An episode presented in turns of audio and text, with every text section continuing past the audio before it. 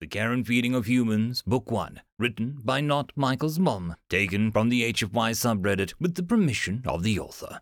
I hope that you enjoy, and if you do, please don't forget to do the usual YouTube stuff. Just a quick shout out to the T5 peeps Bob the Dragon, Cat Crab Lobster, Data Magnet, Dark Machine, Bezic, Try Again 95, Fudic Yol, Astrea the Dreamer, Caspar Arnholtz, Cam Maxwell, Athelia, Meridian 117, and Jordan Bucksmorm. Thank you very much.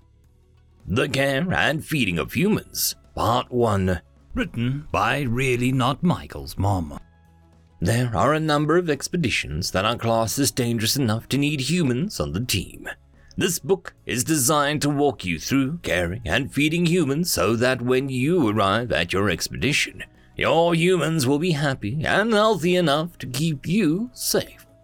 Guidebook Review of the Ontological Species Studies, The Care and Feeding of Humans Introduction, published by Glass and Steel, The Care of Feeding of Humans. Translation Engine 3.14159. Nerif scrolled through the catalogue of available to hire. The long Zanadian tried to act as though she'd done this many times, while at the same time enjoying the bubbling of excitement that she'd felt inside. She was finally getting to work with a human.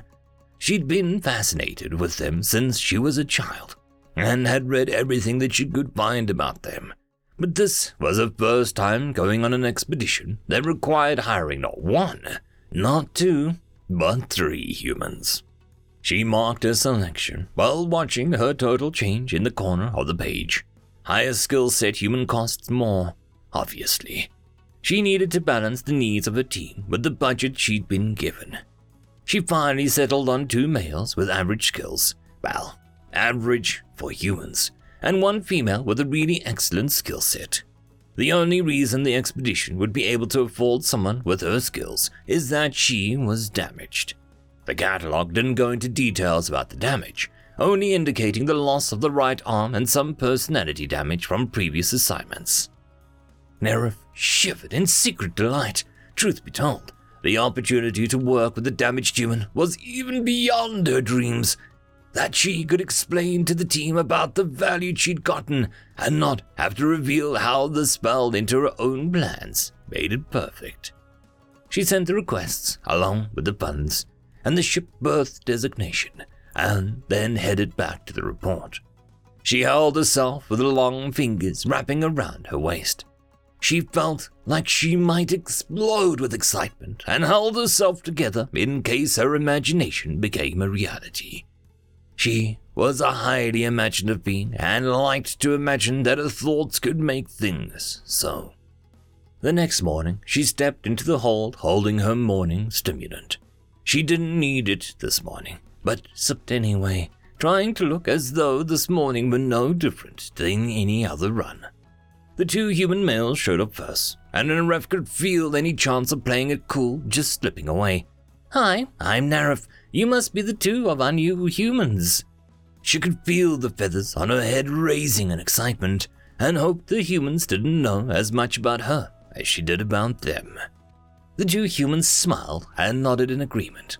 Smiled! She got to see them smile if it hadn't been so undignified in being of her age and status, Nerif would have made a squeeze sound the very young Lemniads made. Well, the humans did pull their lips back and expose their teeth. She noticed the skin around their eyes didn't wrinkle. So, it wasn't a true smile, just a polite gesture. Her hair dropped a little with disappointment, but she reminded herself that this was only the first meeting not a true meeting. The humans didn't seem to be armed, which was also a disappointment after hearing so many stories about how they loved their weapons. But Nerif mocked herself and pointed out that they could hardly be expected to walk around with their guns waving in the air. I'm Alan, and this handsome guy here is Nate, one of the humans said. Alan's coloration was unusual for humans, according to Neref's research. He was so pale that she suddenly understood why humans labeled the skin color as white. His hair was a color that she couldn't quite place, but didn't qualify as red unless humans had more color defects in their eyesight than her research had taught her. Nate's skin was also called white by humans, though much darker than Alan's skin color. She began to lean towards the color deficit theory. His hair was more common brown, the color of a kiwi bird's wings after a molt. She held out her hands in excitement. Finally, a chance to participate in a human greeting ritual, and said, Pleased to meet you. Alan shook her hand as she had expected, but Nate took a little longer and switched his bag from his left hand to his right so that he could shake her with the left hand. Alan and Nate exchanged discreet glances and small smiles that didn't actually reach their eyes, and was delighted that the greeting had attained true greeting status. After shaking their hands exactly two and a half times, she released their grip and said, We have one more human that should be arriving. After you have a chance to unpack your goods in your quarters, the entire ship will be meeting for a final briefing in the common area. Oh? Alan raised an eyebrow at her, and Nara found herself fascinated over the facial muscle control that allowed him to do that. She dug through her memory of the human facial trivia and remembered an uplifted eyebrow could mean curiosity, doubt, and sometimes humor. Who else is joining the team? A female human named Zoe. Um, do you know her? Nara said. Alan shook his head. Never heard of her before. You're both human, Arif said. Not quite a protest. Us and a few billion other people, Nate cut in. He swung his bag over his shoulder. Not all of your people know each other, do you? Nerif hesitated, not sure how to reply. She could name any of the people in sight, but didn't mean that she had met even a small percentage of them. And it was rude to name people before you had a true greeting. She wondered if never heard of her was a human expression about not having had a true greeting yet. Ah, of course, she said. Now, could you show us to our bunks? Nate asked. Bunks? Arif repeated with the odd word. Her people prided themselves on their linguistic skills, and it hadn't occurred to her that she might need a translator. Her feathers flattened in embarrassment. He means our quarters. Nobody calls them bunks anymore except space cowboys, Alan put in. Space cowboys? Narif repeated, a little hesitantly. Cowboys are an archaic job of guarding cows from thieves and predators, like Direwolf. Why would there be cowboys in space? Cows and their predators can't live there. Exactly, Alan said, as though she had proved the point he'd been making. But, um, direwolves, they died out a few thousand years before cowboys started working. But I had read it in a novel, The Old Man and the Call of the Wild, about the author's battle of direwolves in the plains and mountains of uh, Canada, she protested. Oh, Canada. Alan and Nate exchanged those small smiles again. Wasn't thinking about Canada. Era felt a moment of relief that her research hadn't let her down, and her feathers responded with a small lift. She turned and gestured one of the droids over. If you'll please give this unit your bags, it'll take you to your quarters, your bunks. She added the new term carefully. She waved goodbye to Alan and Nate as they left the cargo hold, an energetic gesture that involved flapping your hands back and forth, according to videos that she had researched. Seems like a good kid, Nate said as they walked away. And she loves her some human pulp fiction, Alan agreed. End of chapter. Part 2 Hiring Humans. Humans do not thrive in solitary conditions. They are pack animals and need a pack around them. It is therefore recommended that you hire humans in group of three or more. When reproducing, they need both sets of their binary reproduction system, but their sex does not play into the makeup of the work group dynamic. Unlike the trolls, for example, where the group needs to be a matched set of nine, three mating groups. An expedition group of humans can all be male or female, or any mix of those. While humans consider themselves to be sexually dimorphic, males are hairier and bigger than females. In actual practice, it is impossible for anyone, even humans themselves, to determine the sex of a given human by pure observation. Human sexual dimorphism is above 15% as a species, approaching 0.01% in an individual comparisons. In contrast, Trolls are 97% sexually dimorphic, so that they are not even regarded as the same species when they were first encountered. Guidebook Review of the Ontological Species Studies, The Care and Feeding of Humans, Hiring Humans the Perfect Mix, published by the Glass and Steel, The Care and Feeding of Humans, Translation Engine 3.14159. Narif waited in the hold for the damaged human female to show up. How would she shake hands if the human was missing a right arm? Nerith thought back to the handshake with Alan and Nate. She would just hold out both hands and let Zoe pick which one she wanted to shake. Time passed, and while Zoe was not in danger of being late, Nera would certainly agree that her arrival was delayed. Maybe Zoe had stopped on the way to the ship to get a pet. All the literature agreed that humans needed companion animals. In fact, the book, The Care and Feeding of Humans, specifically said that if humans were not allowed to bring their own animals with them, they were quite likely to adopt something that they find on the expedition. Usually, this would be announced by the human ritual of saying, Look what followed me home. Can we keep him? This was appraised as a question, but the book had cited several expedition failures when the response had been no, and strongly suggested that the question was something humans call rhetorical, which meant no response was expected.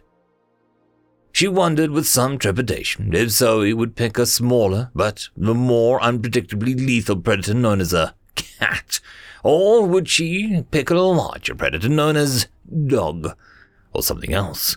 Humans were notorious in the wide range of animals that they considered pets. Would she be expected to touch the predator? Nerif shivered just as her imagination started to really pick up steam about what kind and how many predators Zoe might bring aboard. A human stepped on the deck, a bag tracking along behind her. It was definitely a her. While the care and feeding of humans had said that the sexual dimorphism between humans was less than 15% across the species, Nerif had no problem seeing the differences that marked Zoe as female.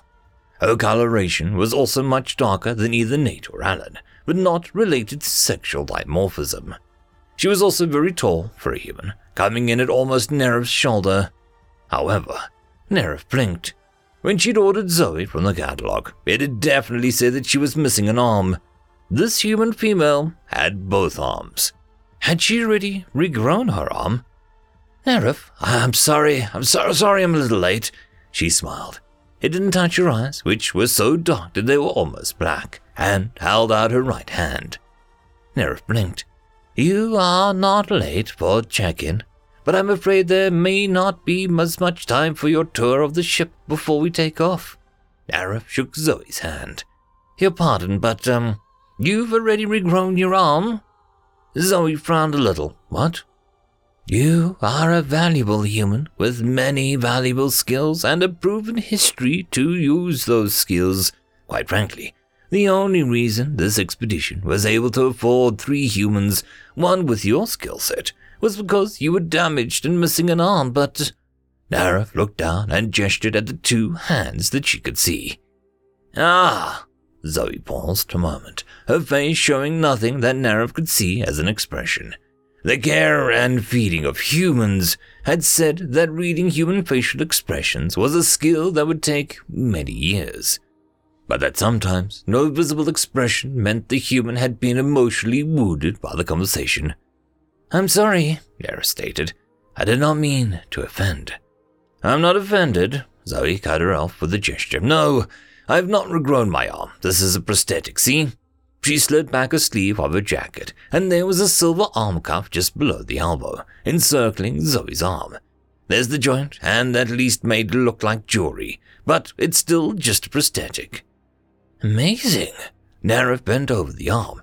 I've read that humans have a long history of creating artificial limbs when your limbs are severed. Yeah, well, Zoe pushed the sleeve back down, ending Narif's inspection. I guess we do have a long history of that. Your people don't, right? Nera stepped back and shook her head, proud that she had this human gesture down. No, well, it might have been valuable in some instances. If we lost a limb, we would not live long enough for a prosthetic to help us.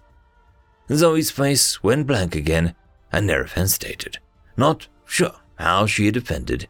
True, Zoe said, and then straightened herself a little. Anyway, regrowing an arm isn't expensive, which is why I agreed to this expedition. Even after swearing, she stopped herself, lips pressed together, and then she switched topics. If you could please have someone show me to my quarters. Of course, I'll take you there myself, Nerif said. No need. I assumed that you were busy before pre flight, Zoe said. I am the liaison officer, Nerif said with some pride. It is my job and my pleasure to make sure that you three are very comfortable on this trip. If you'll follow me, Nerif turned and headed down the same corridor that the droid had earlier led Alan and Nate down. Zoe took two long steps to catch up and walked beside Nerif, her luggage obediently trundling along behind her. So, there are three of us. Nerif nodded proudly. I was able to argue for a budget big enough for three, so that you would not suffer from lack of human companionship on the trip or expedition. Peachy, Zoe muttered. Who are the other two? They are male humans, Alan and Nate. They are already in their quarters, so you can meet them soon. Oh, and I have navigation bracelets for all three of you. Nerif paused in front of the door and pressed the button. She then gestured to Zoe. Come, let the door scan you. Once you are scanned, you'll have private access to your quarters, except in case of emergencies. Zoe nodded, not even a false smile on her face. It's not my first rodeo. Not my first rodeo. Oh, a cowboy expression, meaning you've done this many times before. Nate also used a cowboy expression today. Are space cowboys common? Nate and Alan are space cowboys, Zoe asked. Her voice sounded different, and Nerif hesitated again. Humans were a mix of scary strong, dangerous, and fragile. And this very expensive human was already damaged. She didn't want to make things worse, so decided that honesty was the best thing that might help the most. I'm not sure, Nerif said. She mentally reviewed the conversation that she'd had with the males. Alan seemed to think not, she added. Are space cowboys a bad thing? Zoe snorted, and Nerif immediately decided that she would practice that sound in her quarters tonight, perhaps in the rejuvenation area, where no one else would hear her, until she got it right. Zoe seemed to relax after the snort and finish coding her room. When the door released, Zoe walked in and motioned her luggage to the corner near the bed. She looked around the room not as nice as the hospital where she spent the last couple months, but much nicer than the crew quarters that she'd ever had before. The colors were in blues and greens, with hints of purple that reminded her of Nerif's coloring. The textures were rich and inviting, from the bedside table that seemed carved from driftwood to the rich, nubbly blue throw that covered the bed. She looked up and noticed Nerif was watching her intently. If something's not to your liking, Nerif started to say, and Zoe waved her off and smiled. The smile, Nerif noticed, went all the way to Zoe's eyes. She had won her first smile from the female. Oh, um, this is great, Zoe said softly. Did you decorate it, or do all quarters look like this? Nerif's normal night blue coloring shifted slightly to purple. Zoe was fascinated. It was like watching someone underwater with waves of soft color flowing over her. Well, Nerif said, all the quarters have a bed and one kind or another and a table. But I read in a catalogue that you like to read and that your favorite colors are blues and greens, so, um, I, um, she trailed off. Zoe's eyes seemed wetter than normal. Nerif couldn't see actual water coming out of them, so Zoe wasn't crying, but Nerif mentally flailed around helplessly. The Care and feeding of humans had never mentioned wet eyes. Zoe turned away from Nerif abruptly and stripped off her jacket, taking care to load it into the closet. When she turned back to Nerif, her eyes were no longer wet. Ah, Nerif thought, it was sweat. She was hot and took off her jacket, and now she is no longer sweating. You are familiar with how to adjust the climate controls of your quarters? Nerif asked, when Zoe nodded. Nerif felt a flush of relief. While the temperature did not seem excessive hot to her, it was good to know that Zoe could adjust to match her needs. Oh, your navigation bracelet. Narif put one slender hand in her pocket and pulled out the bracelet at a dial. I don't think anything is scheduled before departure. We will have a meeting in the common room for the last meal and briefing updates. Zoe nodded.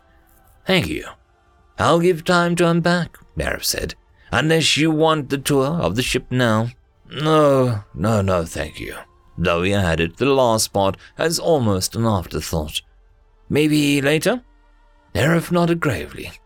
Until later, then. She left Zoe's room, and once the door closed behind her, tapped her own navigation bracelet for the quarters of Alan and Nate. She'd been so excited to perform the handshakes that she'd forgotten to give them their bracelets. End of chapter. Part 3 Make sure your humans have bonded to you before you embark on your expedition. Fortunately, humans bond easily, and just being near them will cause them to bond with you. There are some that say that humans require gifts to bond, but we would refer you to the history of the expedition Slush and what happened when the humans were given gifts. It's best just to make sure that they have fresh food and water and plenty of exercise, and that they can access you whenever they need to. Yearbook Review of Ontological Species Studies the Guaranteeing of Humans, Human Bonding. Published by Glass and Steel. The Care and Feeding of Humans, Translation Engine 3.14159. Narif headed to the common room early, determined to secure the prime seating for herself and the three humans. When she arrived, the three were already there, eating some fruit and cutting it up with knives. They looked like, uh, Narif shivered with guilty excitement, remembering the stories that she'd read, but they looked like pirates. Ah, here's our patron now, Nate said as Narif stepped through the opening. Narif walked up to their table and sat down. So, uh, what's the scuttlebutt about this expedition? Nate asked. A Deathworld, right? That's why you hired three humans. You want the meanest, toughest, baddest creatures at your back to help you investigate a death world. Zoe rolled her eyes. Stop a sock in it, Nate, she said. You start spinning tales about humans and how they're filled with acid and can read people's minds or track you in the dark through sound alone, and you're going to regret it when they drop you on a planet with no backup. Narif coughed. According to the Care and feeding of humans, the sound could indicate either a potentially life threatening problem or a desire to speak. When the humans turned their face to her, she realized that she'd gotten the sound level right. Nate is at least partially correct. This is a death world. We are here as the second expeditionary force. The first one did only a scan from high orbit. The initial scan rate said at a 2 or a 3 on the death world scale. Alan snorted. Three? That's nothing. Earth rates like a ten. Heck, Australia alone is an eight. Hawaii is a three, and that's a garden paradise. Narif nodded, her feathers flat and solemn. We hope you are correct, Alan. However, even humans die in Hawaii, and we are less likely to survive a three without you to help us. The leader expedition will be here soon, Narif continued. They will explain the details of the mission and how the first flyby was able to classify it as a Class 3. At that, Zoe grabbed more food, a complex cooked solid grain product, and tucked it in her leg pocket. As soon as they saw what Zoe was doing, Nate and Alan started hiding food too. Narif's feathers rose with excitement. She'd heard of the phrase squirreling food away, and even seen a video of a squirrel an earth rodent with fluffy tail and a lot of nervous energy, stuffing food into its cheeks. But she didn't really get the phrase until now. Admittedly, her earth friends were not stuffing the food into their mouths, but the actions of stuffing the food into various pockets reminded her strongly of the video of the squirrel. You say they, Zoe said, while tucking an unopened can into a bag that she had slung around her hips. The expedition is, um, Cree? Narif nodded. Yes. Wait, Alan said. How did you know that? Zoe nodded at Neref. She said they would come and tell us the details. I don't know all the races in the aggregate, but I know at least one that uses the plural pronoun for individuals the Cree. Nate shook his head and poked Alan in the side. Pay up, partner, he said, and pulled a couple coins out of his pocket and slapped them on the table in front of Zoe. Alan slid his across the table like a small skater bug's. Neref watched with interest as Zoe scooped up the coins and dropped them into a bag. Pleasure doing business with you, boys, she said, and swung her long legs out from under the table so that her back was against the table, just as the expedition leader and the other members of the expedition walked in. Neref stared, her feathers puffing up and then immediately back down. But she saw the humans hadn't been surprised at all. How did you know? Neref said quietly. Humans have really good hearing, Nate said, just as quietly. We can hear them walking down the hall. As a liaison officer, it was Neref's responsibility to introduce all members of the team to each other. Species were never mentioned, but she introduced each person with the special skills that they brought to the team. The team, as usual, will consist of one hand on the ground and one hand on the ship. As Neref introduced the hand that would stay on the ship, Zoe, Alan, and Nate, in that order, realized that it was pretty much everyone. The biologist, the climatologist, geologist, virologist, and two other ists were all staying on the ship. On the way team, there were two droids and. Alan is our first bodyguard. His special skill is being human. Nate is our second bodyguard. His special skill is being human. Zoe is our third bodyguard. Her special skill is being human and having survived four Death World explorations. Neref announced this last triumphantly. Being able to hire three humans, one with Zoe's skill set, was quite a coup. And she wanted to share the details of the transaction with the rest of the team. She left out the parts about Zoe's damage because that made the deal seem, uh, not bad exactly, but less impressive. Zoe coughed. It seems our hand is a little short. Six are staying on board and three are going down to the surface. Oh no, Nara said earnestly. There are six of us. You three, me and my two nesters. Oh, hello, Zoe said. You and your nesters are staying on board with everyone else. Give us an extra droid and we'll call it six on the away team. But, Zoe, Nara protested, we must go. I am the liaison officer, and as head of my nest, my nesters must come with me. Besides, Quarif is our shuttle pilot, and Tarif is our chief. Zoe stood up and stormed from the room. If the doors of the ship could have been slammed shut, Neref was pretty sure that Zoe would have slammed them behind her. As it was, the door closed with a gentle hiss. Nate stood up. Don't worry about her temper, he said. You know us humans. We get angry, it blows over. She'll be fine by the time we land. Alan stood up too. Yeah, oh, what he said. And we should, um, uh, probably follow her and, and talk to her. Alan pulled at Nate's sleeve. See, see you tomorrow for breakfast. The two males followed Zoe out of the door as quickly as she had left, but not nearly the amount of anger that she had projected. Neref, the captain said. Have you offended our humans?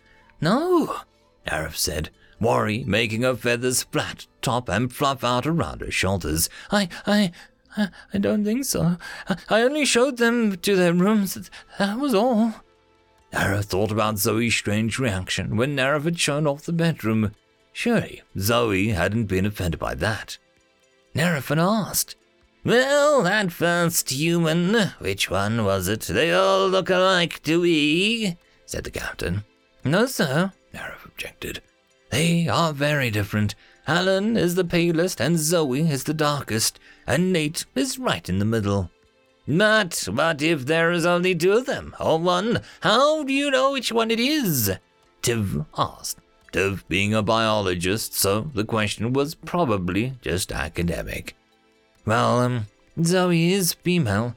She's also the tallest. She's very tall for a human and comes up to almost my shoulder, Neref explained. discuss this later, the captain interrupted. Right now, you have to fix this.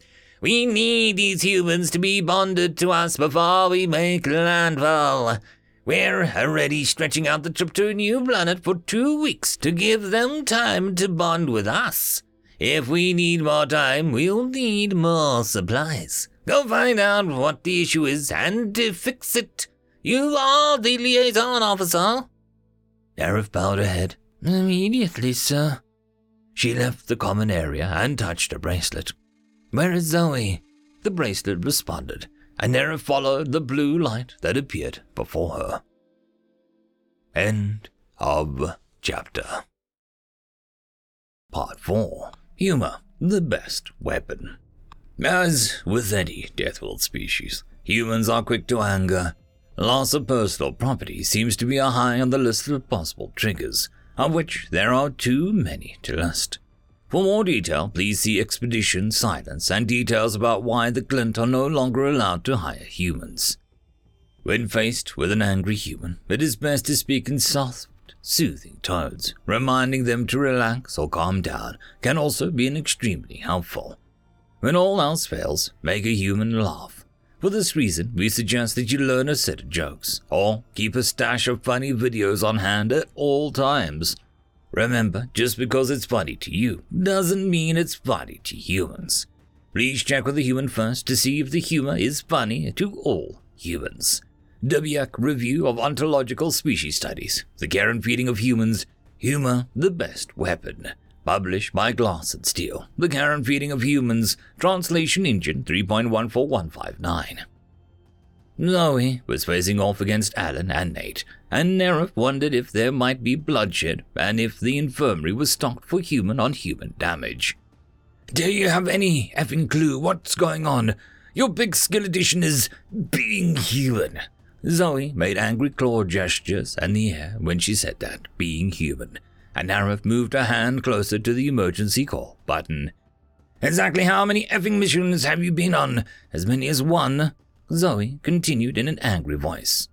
Um, Nate interrupted Zoe with a motion of his hand towards Narif. Zoe turned and saw Narif standing behind her and took a deep breath. Zoe, Narif said, and was surprised at how small her voice sounded. She took a deep breath and tried again. Zoe, what happened? You're so angry, and you didn't stay for the briefing. We only did the introductions, Narif said, and this time her voice sounded better, calm and reassuring, just like the book said. Zoe suddenly stood up straight, her face still, with only her hands moving open and closed, open and closed. You're absolutely right. I apologize. Zoe headed back to the common room with Alan and Nate trailing behind her. Nate paused in front of Narif. Good job, kiddo, he said, before quickening his pace to catch up with the other two humans. Narif hurried after them and stopped in the doorway as Zoe approached the captain. Narif could see the captain's hand move casually towards his alarm button as Zoe approached. But he stopped when Zoe stopped a meter away from him. Captain, Zoe said, and bowed in a short and hard, I apologize for my behavior and for interrupting the briefing, and will not have it again.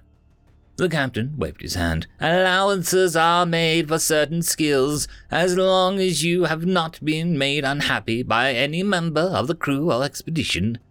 Zoe swallowed. No, my unhappiness is my own and not the responsibility of any other beings. The captain nodded gravely. Well said. He turned back to Narif. If you are finished with the introductions, perhaps we can continue with the briefing. Narif nodded. My nesters are in the rejuvenation part, but will be able to attend breakfast tomorrow. I will introduce them to the human team tomorrow. Narif was sure that she saw a muscle spasm in Zoe's cheek, but human faces moved so much it was hard to tell if that meant anything. Zoe, Alan, and Nate took their recently vacated seats, and Narif sat back down next to Zoe. Even though Zoe's anger had been as scary and impressive, Narif wanted to make sure that everyone knew that she felt safe enough with Zoe to sit next to her. The captain made a gesture, and the lights dimmed, and an image of the planet appeared before the audience. This original survey mission was just a flyby, and it is given a rating of 2 or 3. and that is really just more of a precaution. The image zoomed in, and Narif could see the planet was just a jungle planet, lush and green, with a few small seas scattered about. The flyby was able to drop off a ground station with no issue, and there have been no reports of any storms or violent geological disturbances. The hand on the ground will be charged with collecting data from the station isn't able to collect and placing new backup batteries for the station power. Standard sample collections. We're really not expecting anything big or bad. However, that's when something big and bad with lots of teeth tends to bite you in the tail. His tail twitched as if trying to avoid that bite. The image zoomed in again, and the ground station was now visible in the jungle, a small clearing around it, where the force field kept away any nasty surprises. The image tilted slightly, and Nerif could now see the long stretch of gentle shoreline. When the survey team dropped off to the ground station, they missed their target spot, which was supposed to be the near ground on the landing site here. The image moved and tilted, and Nerif could now see the landing site and the ground station. She swallowed. It looked like a lot of jungle in between. The shuttle would drop the ground team here. A red dot appeared on the shoreline of the map. They will then have to hike to the ground station. It means a 30 click walk through the jungle of an unexplored world. Not ideal. Not what anyone wanted, but we took it on contract. Narif glanced at Zoe, while trying not to look at her directly. Humans were notorious for finding ways out of contracts. The fact that she had fulfilled four contracts already spoke well of her, though. Would Zoe realize how important the contract was to the expedition team? Zoe spoke up. We may need one extra droid to take her with us. Is that possible? We may need extra supplies in case of unexpected delays. Now, of course, the captain said.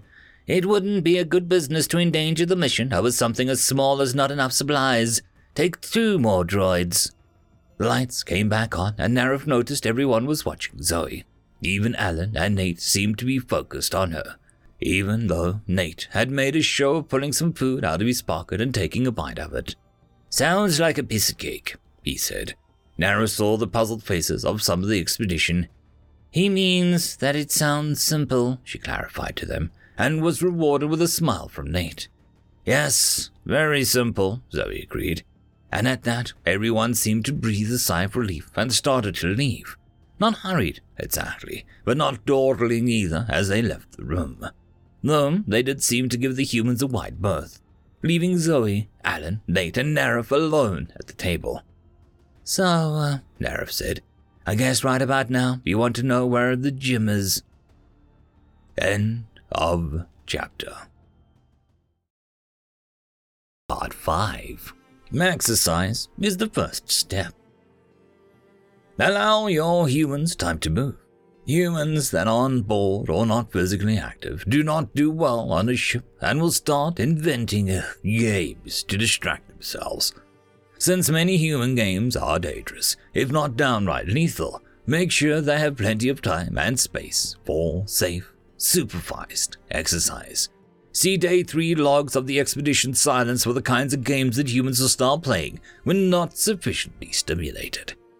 A treadmill is often considered a good investment for any ship, but not the standard medical rehabilitation one. Our advice is to get the industrial grade treadmill used as punishment in prisons. Humans can run for many kilometers. It is not uncommon for them to run 2 to 3 kilometers a day, and most will run many more than that.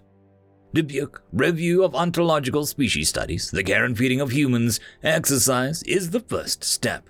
Published by Glass and Steel, The Care and Feeding of Humans, Translation Engine 3.14159. Zoe laughed a little and her body seemed to relax. A gem would be good. If you are still angry, I have a joke. The book says that jokes help humans not be angry anymore, Narif said. What book would this be? Zoe asked her eyes narrowing just a touch. The care and feeding of humans, Narif said proudly. It is a classic in the field and very well researched. You'll have to let me read it sometime, Zoe said. Nate said, Wait, um, I want to hear the joke.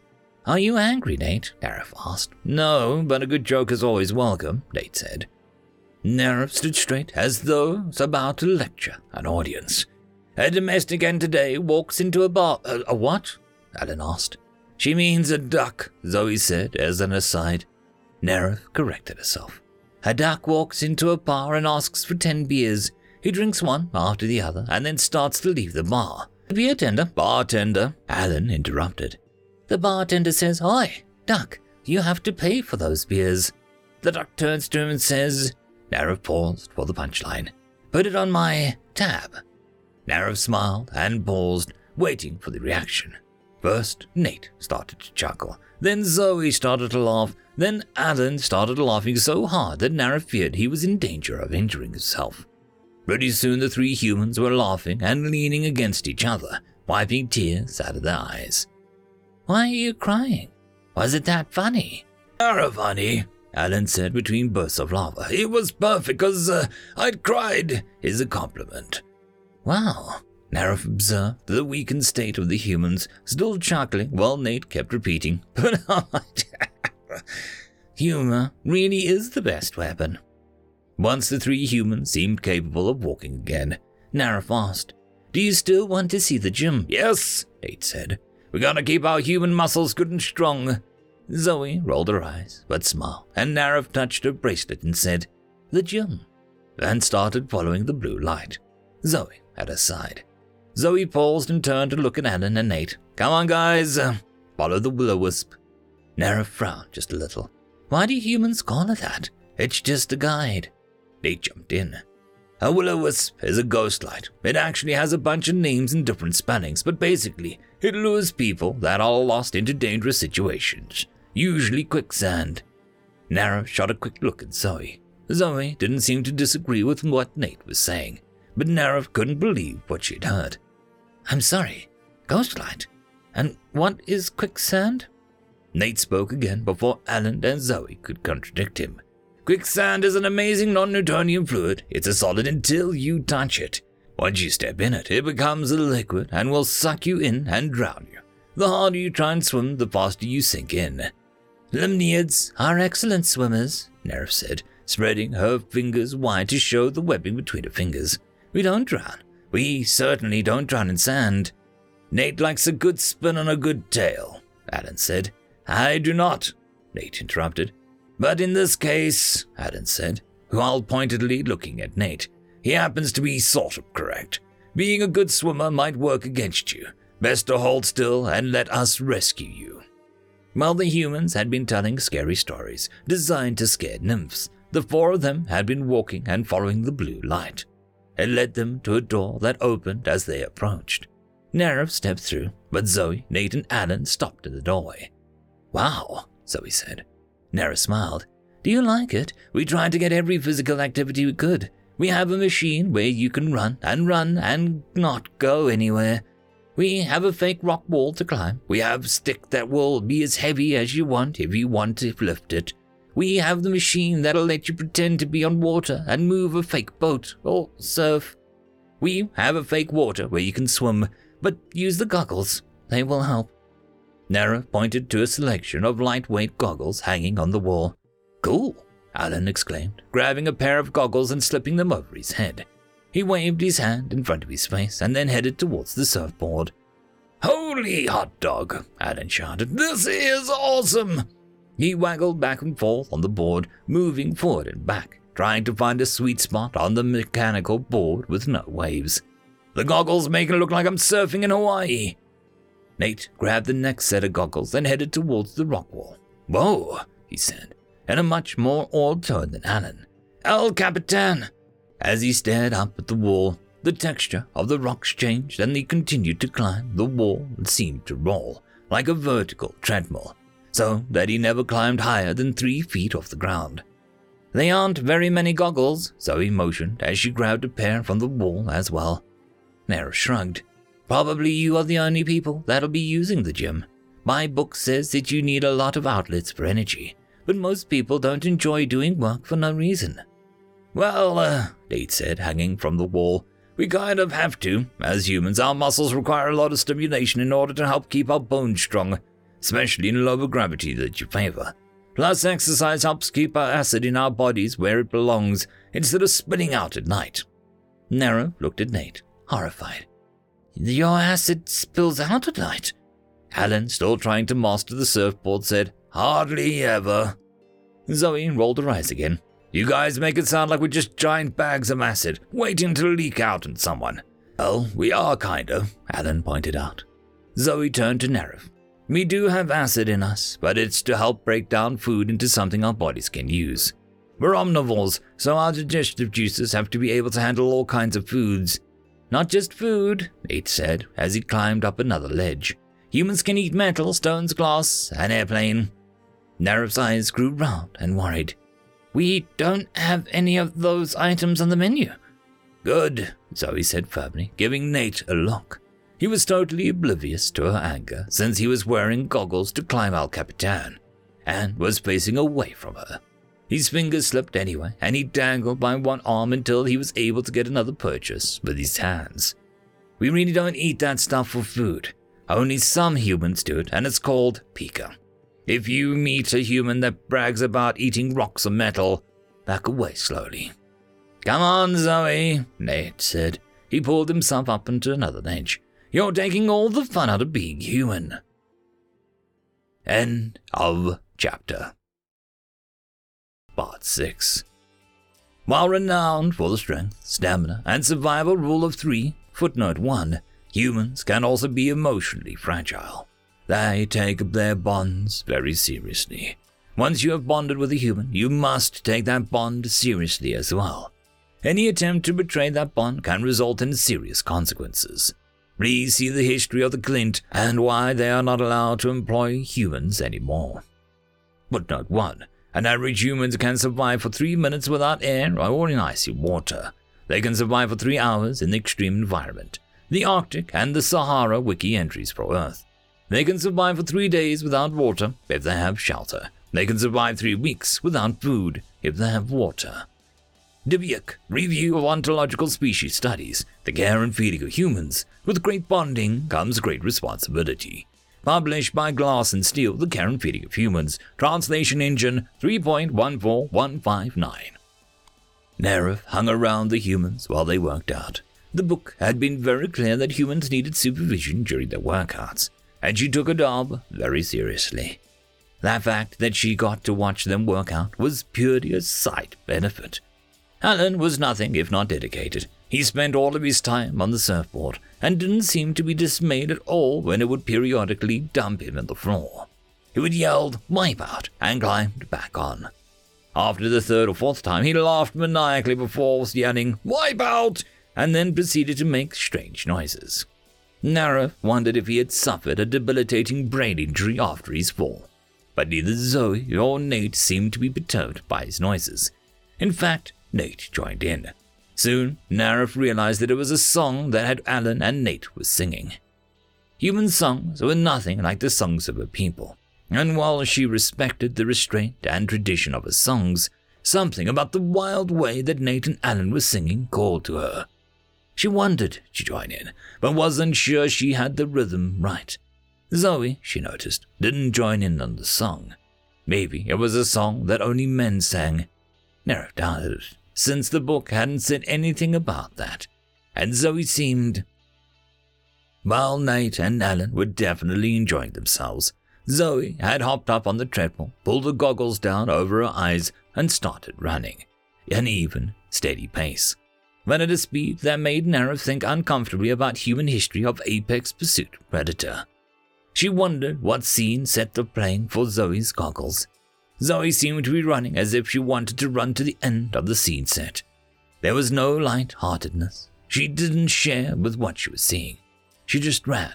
She ran until her body was covered in water. She ran until she was gasping for breath. And she kept on running. The pure intensity, the fierceness of it, made Narif take a hesitant step back. Finally, she looked away and watched Nate. He'd given up on climbing El Capitan, whatever that was. Narif promised herself to look it up later. He'd moved on to rowing the fake boat and was singing songs. Narif remembered the stories that she'd read about pirates and wondered if they were pirate songs. She made another mental note to ask him about the songs at breakfast. At no point did one of the humans say, Hold my beer. This phrase the book had warned her meant that the human involved was about to do something incredibly stupid and dangerous, even by human standards. All in all, she didn't really feel like they had needed her supervision. Once the humans were done exercising, they headed back to their quarters. Nerif wished them a good night and was pleased to see that all used the guide lights to get back to their quarters. She headed back to her own quarters and didn't realize until the door was closed behind her just how tense she had been. She slipped off her uniform and joined Querif and Tarif in the rejuvenation pod. So, Querif asked, where are the humans all you were hoping for? So much more, Tarif said as she settled back into the vibrating water.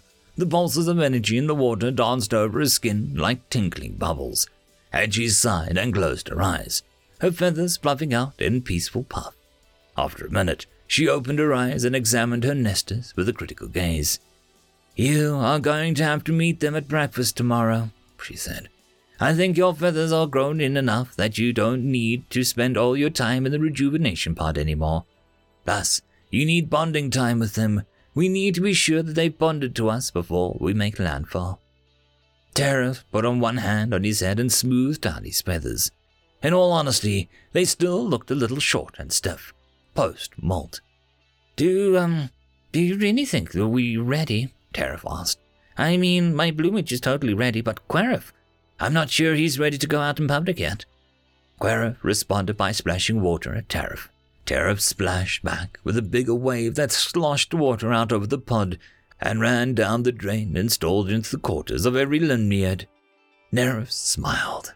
Her nesters could be a handful, but they were good boys, and she was glad that all their mothers had agreed to share a nest. After they were done splashing, Tarif turned back to Nerif. Will we be able to tell which one is the damaged one at breakfast tomorrow? Nerif closed her eyes again and smiled. You tell me after breakfast. End of chapter. Part 7 Breakfast the most important meal of the day. Humans have a saying breakfast is the most important meal of the day. When originally researched, it seemed like this saying was a direct result of propaganda on the part of the breakfast food manufacturers.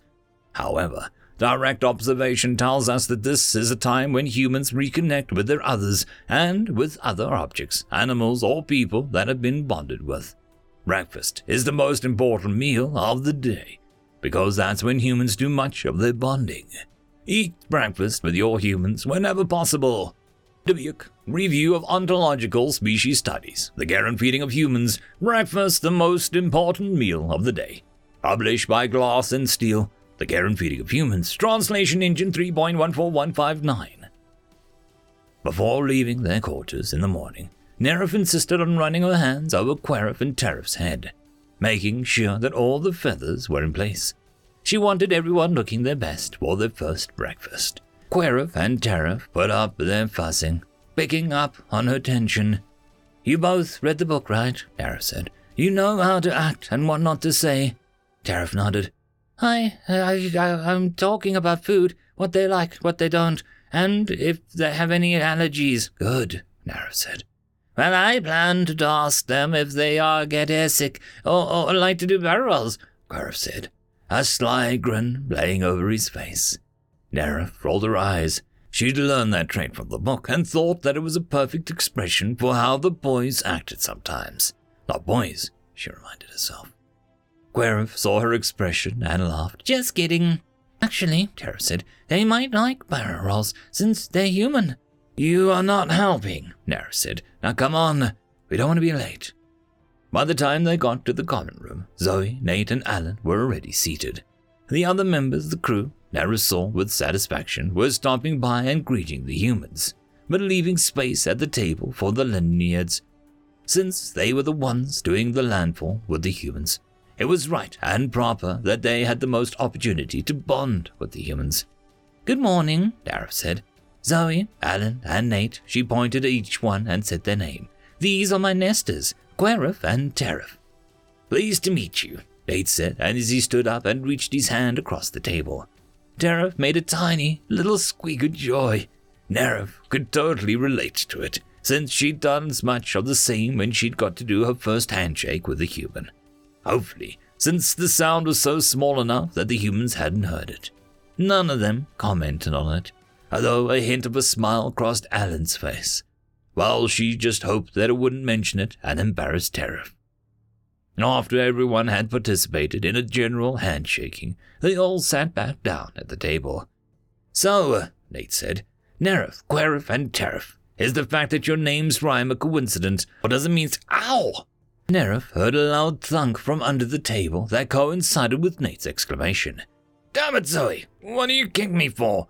I'm just asking a question, Nate complained. I know where your questions are headed. You dirty minded man, Zoe said. I wasn't going to ask anything improper, Nate protested. See that you don't, Zoe said, and turned her attention back to her food. Do you have to clean your mind? Querif asked. Why is it dirty? Nerif put her hand on Querif's shoulder and grinned at Nate. At least she doesn't kick like yours does. Alan smothered his laugh behind his napkin. Well, we're all from the same nest, Nerif explained so our names share a similarity. Ah, Nate said. So, um, does it mean you all sleep together? Ow!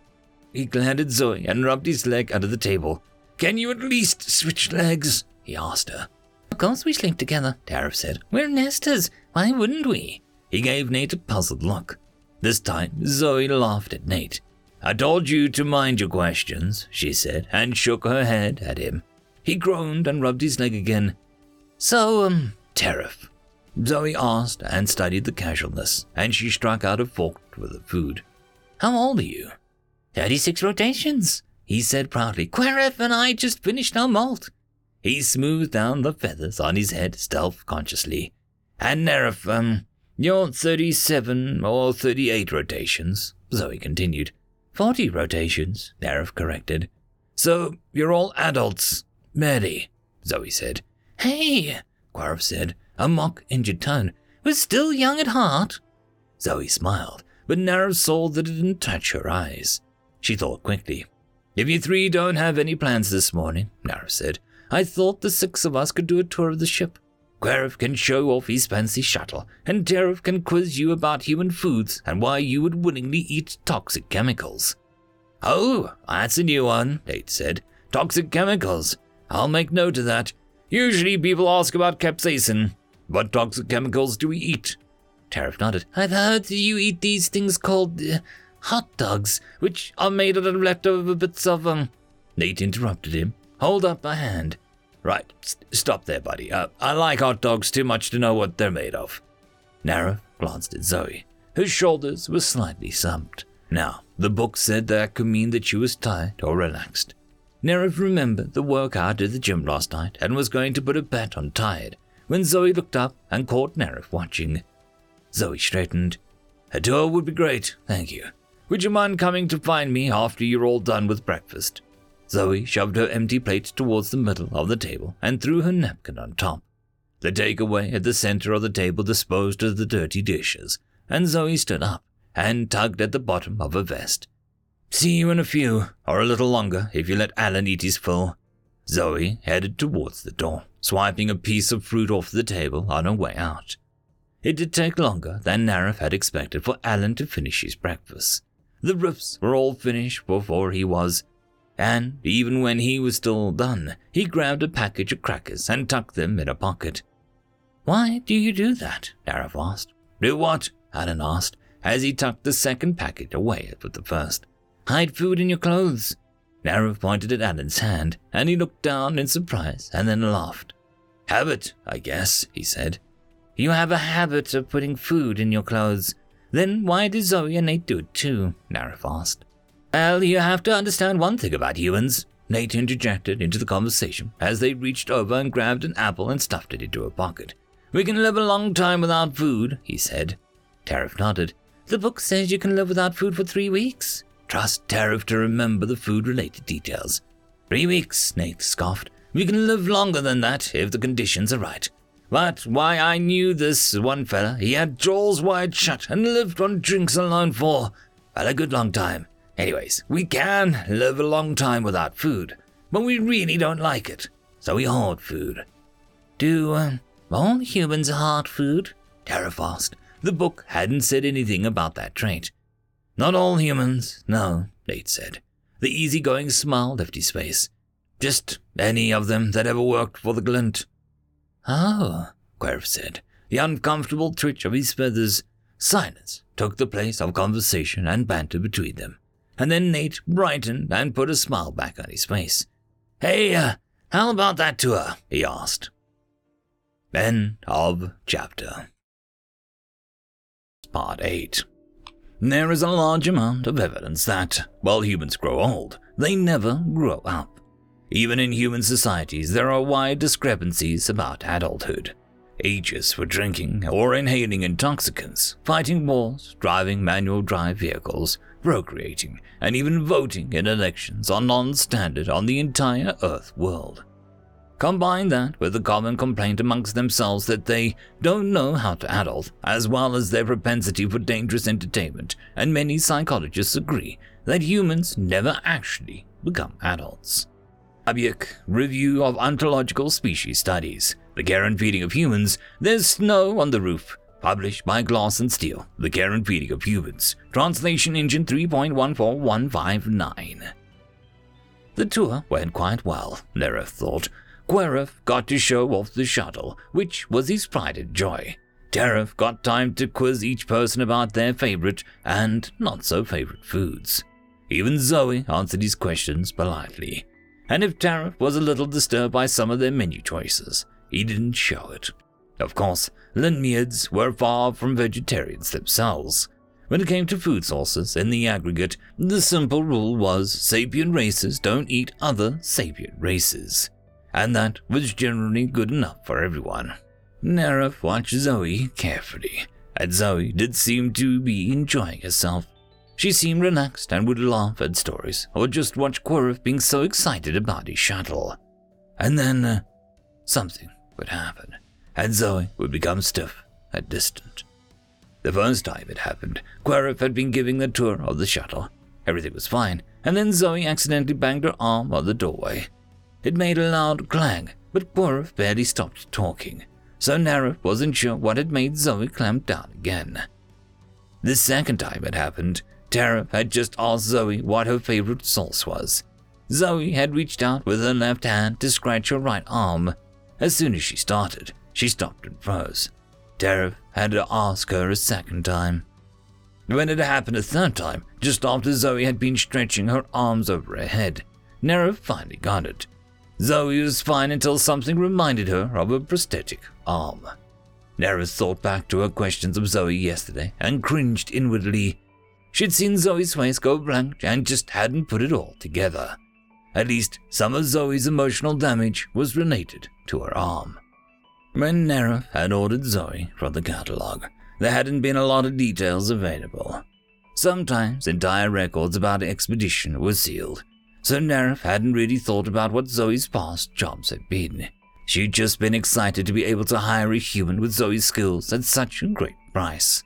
Well, that and getting to be around humans. Sealed records, Nerif thought.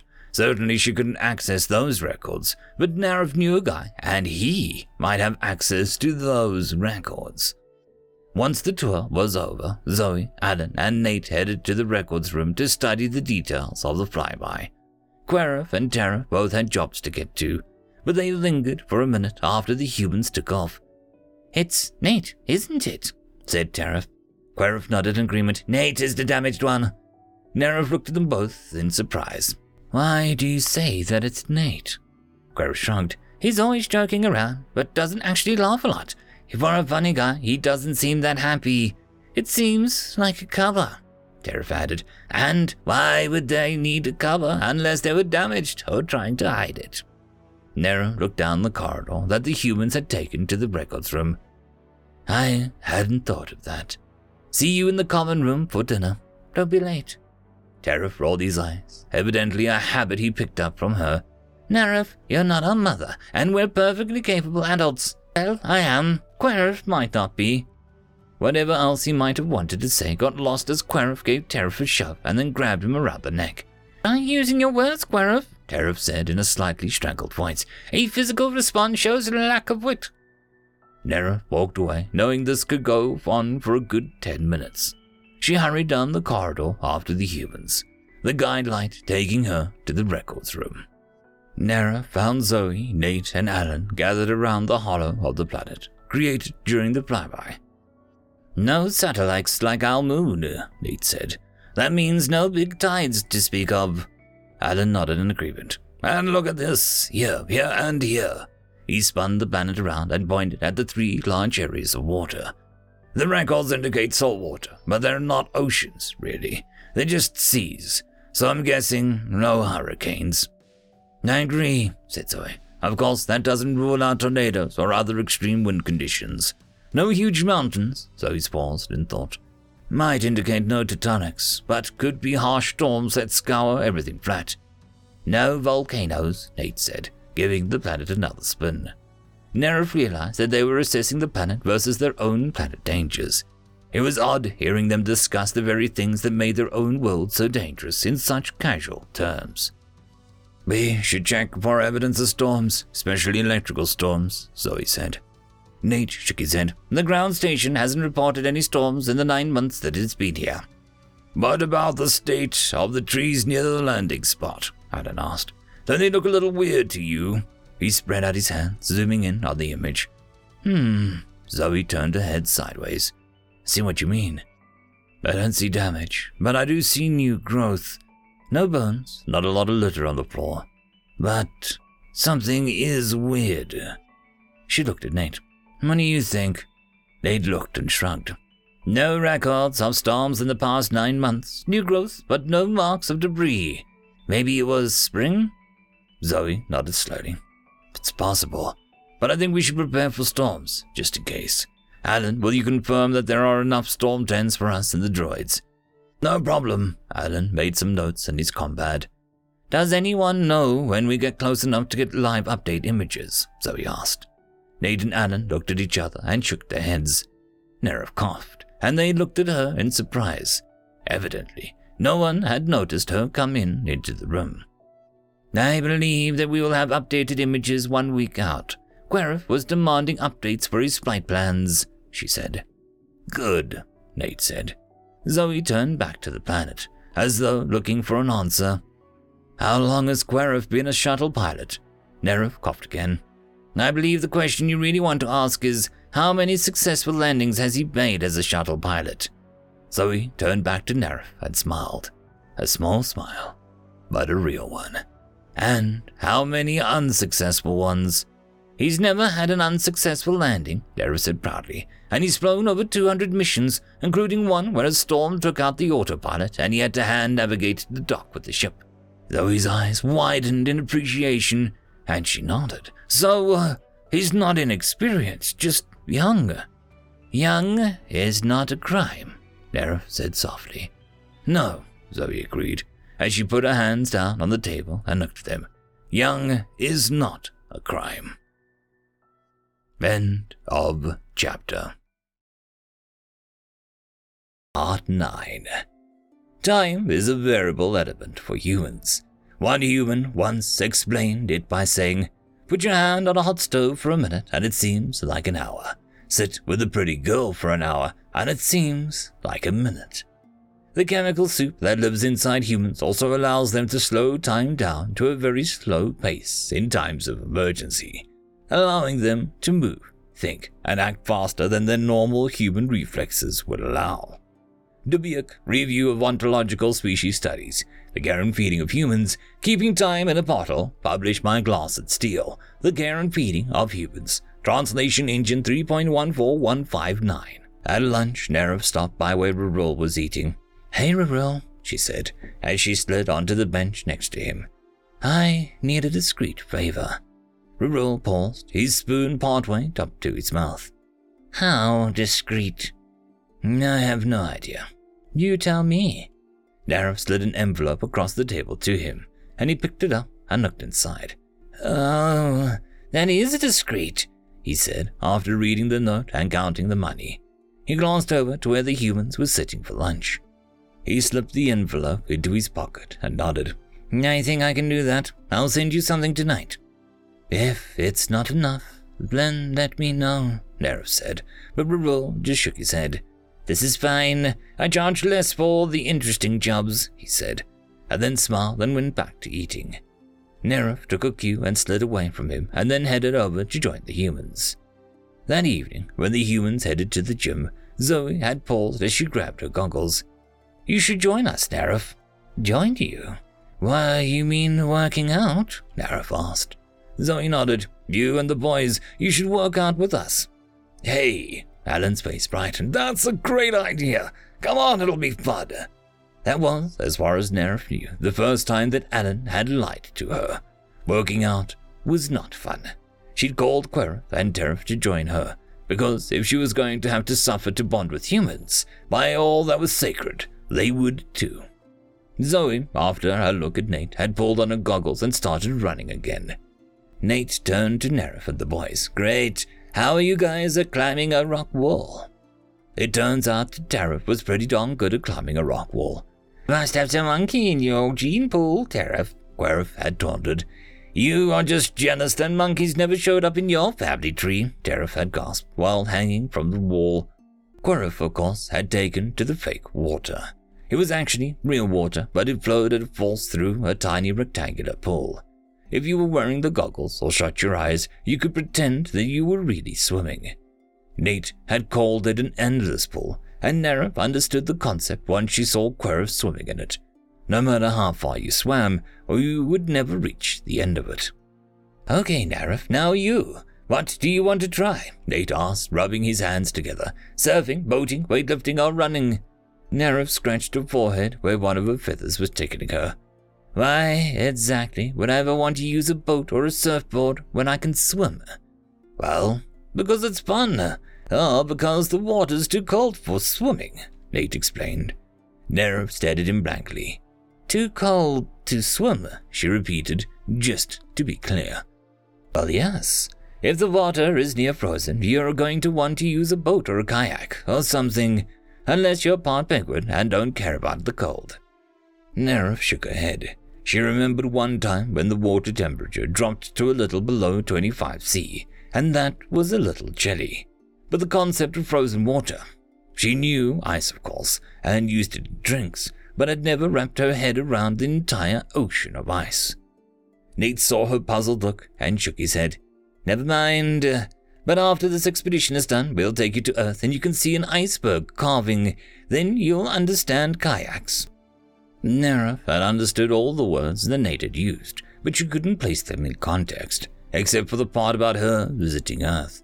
Why would any sane person want to go visit Earth, she thought. Just as Querif shouted, She's the head of our nest, we get to come too.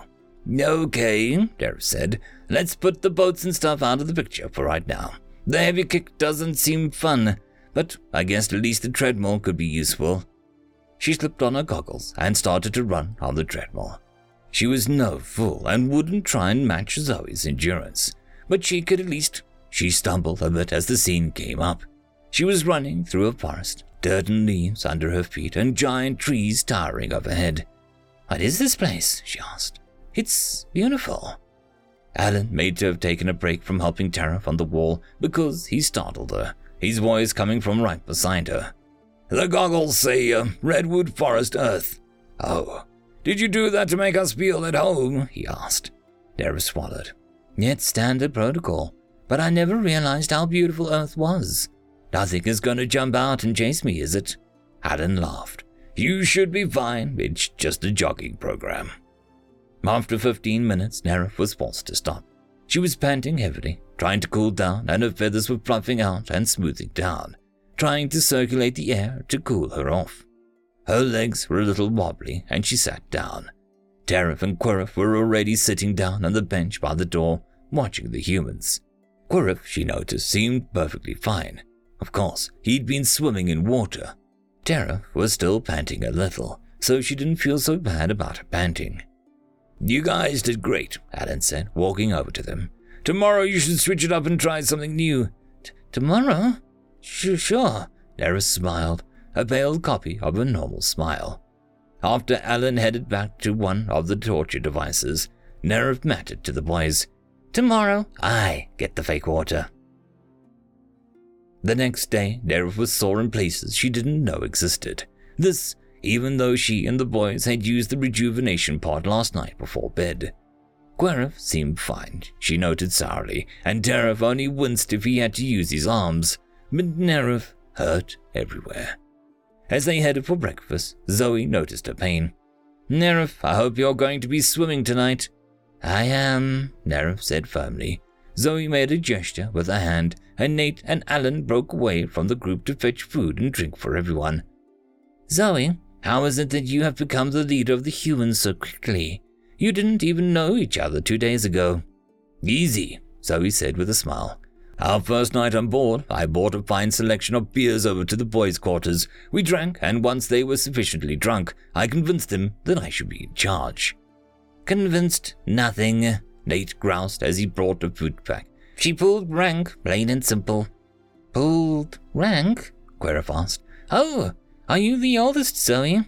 Zoe turned a cool gaze on Querif, and Nerif kicked him under the table. She glanced at Zoe and smiled as Querif said, Oh! You're right, Zoe. Kicking works very well, Nerif said. She turned to her nester. You never ask a human female about her age.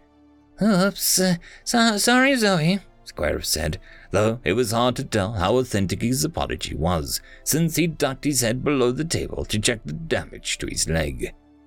No problem, Zoe said. We didn't discuss age. I have the most mission experience, so I'm in charge. After breakfast, the boys headed out to do their jobs. Tarif promised them something special for lunch. Nerif kept an eye on the humans. And that's the way the days went. About a week in, they started getting live images from the ground station. Sometimes Querif couldn't take the evening workouts because he was running landing and docking simulations. Sometimes Tarif begged off, claiming to be working on a new recipe. Since he always presented something nice at breakfast, Nerif didn't call him out on it but she did notice that he only had to work on the special recipe on nights when he was supposed to be using the treadmill. Nerif attended all the workouts. Swimming was actually fun. Rock climbing was challenging. She never did get surfing down, and the treadmill was the bane of her existence. Zoe only ever used the treadmill, and Nerif was afraid to ask if it was because of her arm that she had to avoid water and rock wall climbing. And then it was the night before landfall. Just a light workout tonight, Zoe declared. Make sure you are packed before you go to bed and that you have everything your packing lists checked off. Alan had given everyone packing lists two days ago, and Nerif had immediately packed her bags. That night, in bed, Querif and Tarif dropped off to sleep immediately, but Nerif couldn't do it. She finally got out and headed up to the common room, hoping to find a soothing drink to help her sleep. At this time of night, the common room should be empty, but she wasn't surprised to walk in and find Zoe sitting at one of the tables, drinking a cup of something that smelled wonderful. And that was how, on the night before landfall, Nerif had her first cup of hot chocolate. She and Zoe drank in silence, and Nerif wondered if she should bring up the info that Rarul had gotten about Zoe. Instead, she let it slide, and the two of them just shared the night and the chocolate and whatever worries they had about tomorrow, they kept to themselves. End of chapter. Part 10 Humans have a natural instinct for where things are when they are on an expedition. This includes large things like sunrise and sunset, but also little things like where the next biohazard life form will be coming from. No one is sure if this is instinct, psychic ability, or if the human senses are just sharp enough to pull that information together. The lesson is, you paid a lot of money to hire humans to be on your team. Listen to them. The Review of Ontological Species Studies, The Care and Feeding of Humans, The Strange Thing the Dog Did in the Night, published by Glass and Steel, The Care and Feeding of Humans, Translation Engine 3.14159. The captain met them at the shuttle dock. Do your best to collect samples. Do your best not to die. And remember, it's only been classed as a 2 or a 3 planet, and it looks like a 2 or 3 planet. So you know that means that somebody screwed up, and there will probably be lots of unexpected things that try to kill you. As a speech of inspiration or motivation, Derek thought that it was lacking as sane advice for an expedition, she thought that it was probably perfect. The captain then gravely shook his hands with each person on the mission, and then only the tail twitch revealed any excitement about being able to participate in this human ritual. Nerif thought maybe she and the boys weren't the only ones excited to be working with the humans. Zoe checked and double checked the droids, the food, and the other supplies. After she was done, Alan, who'd been doing something in the co pilot seat with Querif supervising, came out and checked the food supplies. Tarif didn't even blink when Nate swung by a little later just to uh, do a final check. Tarif showed Nate the food supplies and how they were stored on the shuttle, and then it was time to strap in. While waiting for the dock bay to open, Nerif reviewed her packing list in her mind. Then the shuttle shuddered, and it was too late to check and see if she really had packed that washcloth with the blue spirals. Landing was as simple as Nerif had come to expect from the Hernesta. Alan was sitting up front with Querif, and Nate and Tarif were sitting next to the seats discussing the merits of Earth's musical group called Queen. There were no women in that group, Tarif asked. Oh, not royalty either, Nate confirmed. So why were they called Queen? Did, did the Queen and their country mind? Tarif asked. Nate scoffed. She was flattered they named themselves Queen. They were the best ever. Tarif sounded doubtful. We have some great music on our world, he pointed out. Nerf laughed. You've obviously never heard Queen. I'll play some for you tonight, and you'll agree that they are the best ever. Nerif tuned the rest of the conversation out, but she was looking forward to hearing Queen tonight. She glanced at Zoe. She and Zoe were in the last row of chairs, and Zoe's face was serene. She looked at the display for the shuttle view in front of her and seemed fine. Nerif was about to glance away when she noticed that Zoe's hands were firmly clasped around the armrests. The knuckles on her left hand were paler than the rest of her skin, and the armrest under her right hand seemed to be dented. Once they had landed, Zoe was the first to unbuckle. She stood up and said, Feel free to unbuckle, but do not disembark just yet. Nate, meet me in the cargo bay. Nerif trailed into the cargo bay, where Zoe and Nate were unpacking one of the droids. Zoe was syncing a compad with the droid and then turned to Nate and said, Okay, let loose. Zoe, what are you doing with that droid? Nerif asked. Just doing a little lightweight scouting. If there's nothing out there, the droid won't have a problem. If there's something out there, better the droid than us. Nerif nodded and helped Nate load the droid into the exit chute. Then they moved back into the main body of the ship. Querif, Zoe said, would you please put the droid camera up on the main screen? Oh, good. Movie night, Alan said. I wish I'd brought popcorn. Tarif moved into the cargo hold and came back with a bag which he handed to Alan. Is this, um, Alan said as he looked in the bag. It is! Tarif, you whiny little Leonid. He showed everyone the bag. Look, Tarif has popcorn. That's good, Zoe said, perching one hip on the armrest of the chair. You go ahead and enjoy. Her gaze was fixed on the screen, which showed the droid's camera as it moved about the area. At some point, she had unloaded a few weapons from the cargo hold. She passed one over to Nate and one to Alan, keeping two for herself, her eyes fixed on the screen. She strapped one to her leg and held the bigger one in her right hand.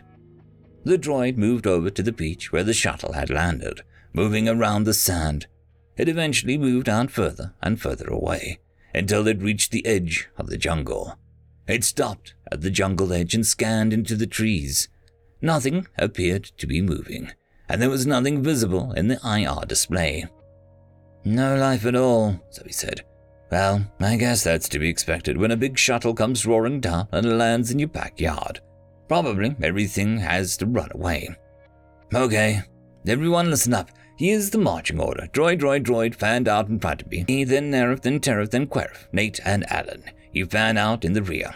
Let's move out before whatever used to live here decides to come back home.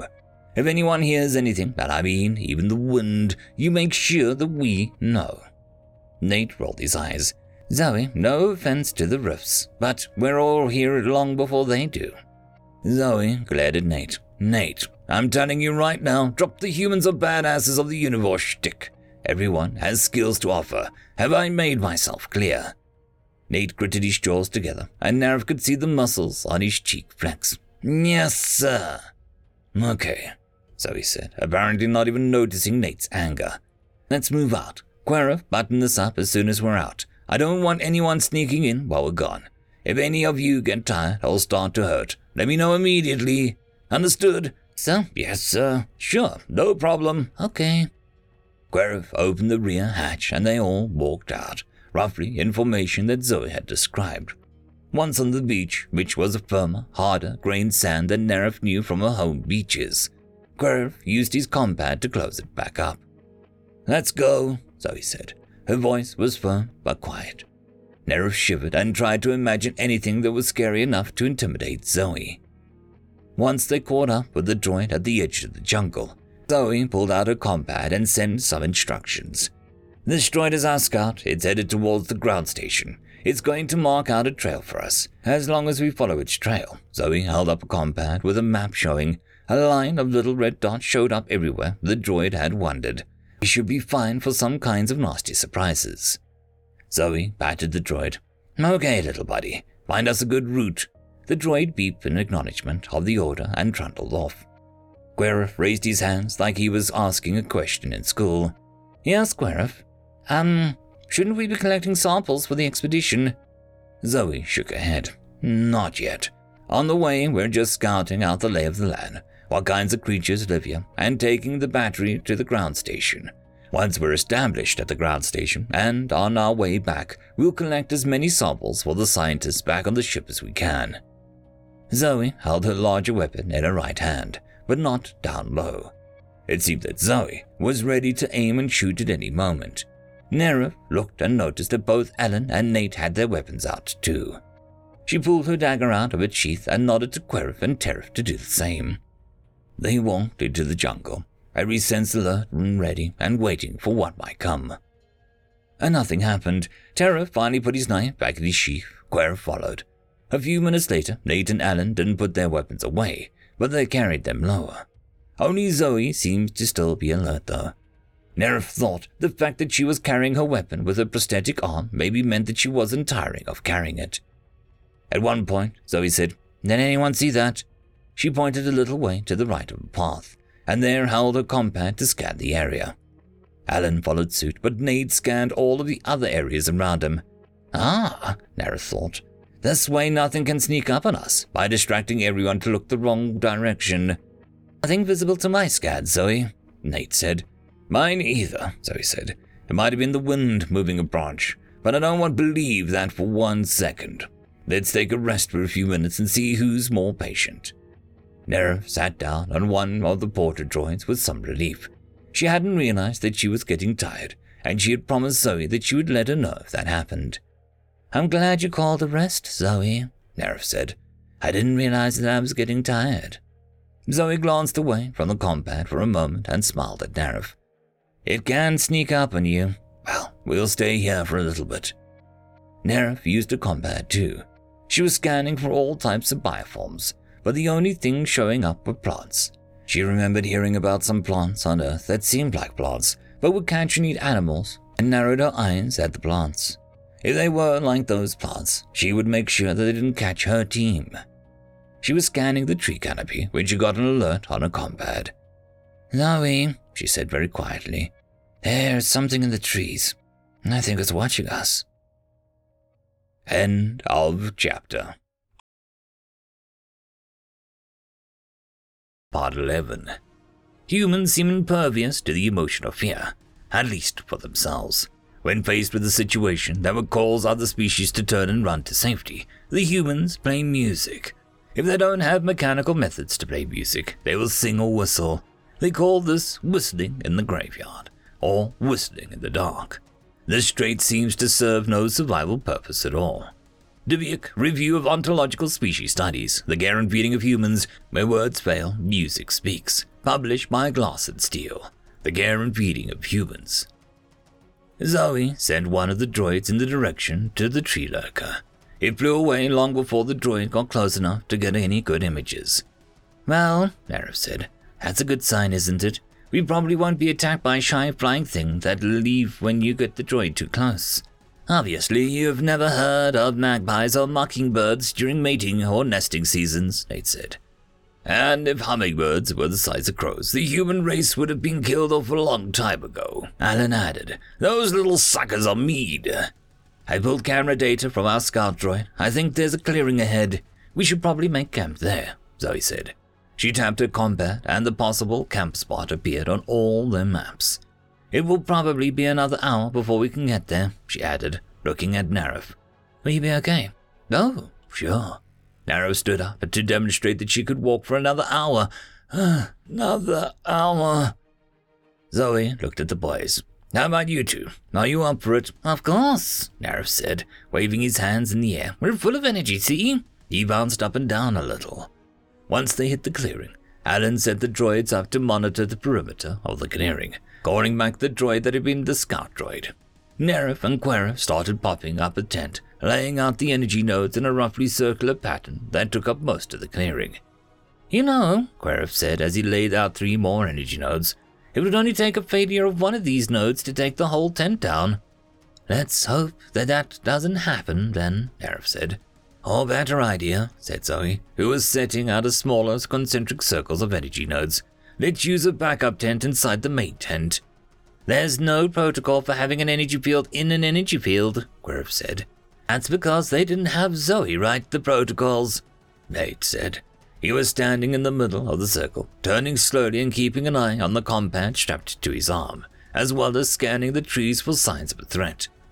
He held up his weapon easily, and he looked ready for anything that might attack. They were fools. Zoe smiled at the ground as she laid out more notes. I, Nate, I didn't know you cared. I care about keeping my skin intact. I care about keeping everyone's skin intact. That's why I agreed you should be the boss, Nate said, a small smile on his lips. Once the notes were laid out, Zoe called everyone into the center of the clearing. She touched a compad and a soft blue light played up around them, creating an upside down ball of light. Then she tapped a couple more times, and a light green light emerged from the slightly smaller ring, and they were suddenly standing in the middle of two circles of light. The colors shifted and danced in greens and blues, and Nerif was suddenly homesick for summer nights under the water. That's cool, Alan said. It reminds me of the Aurora Borealis. It's basically the same concept, Zoe said. Only the aurora borealis is electrons banging against our magnetic field, and this is electrons banging against everything. You have something like this on Earth?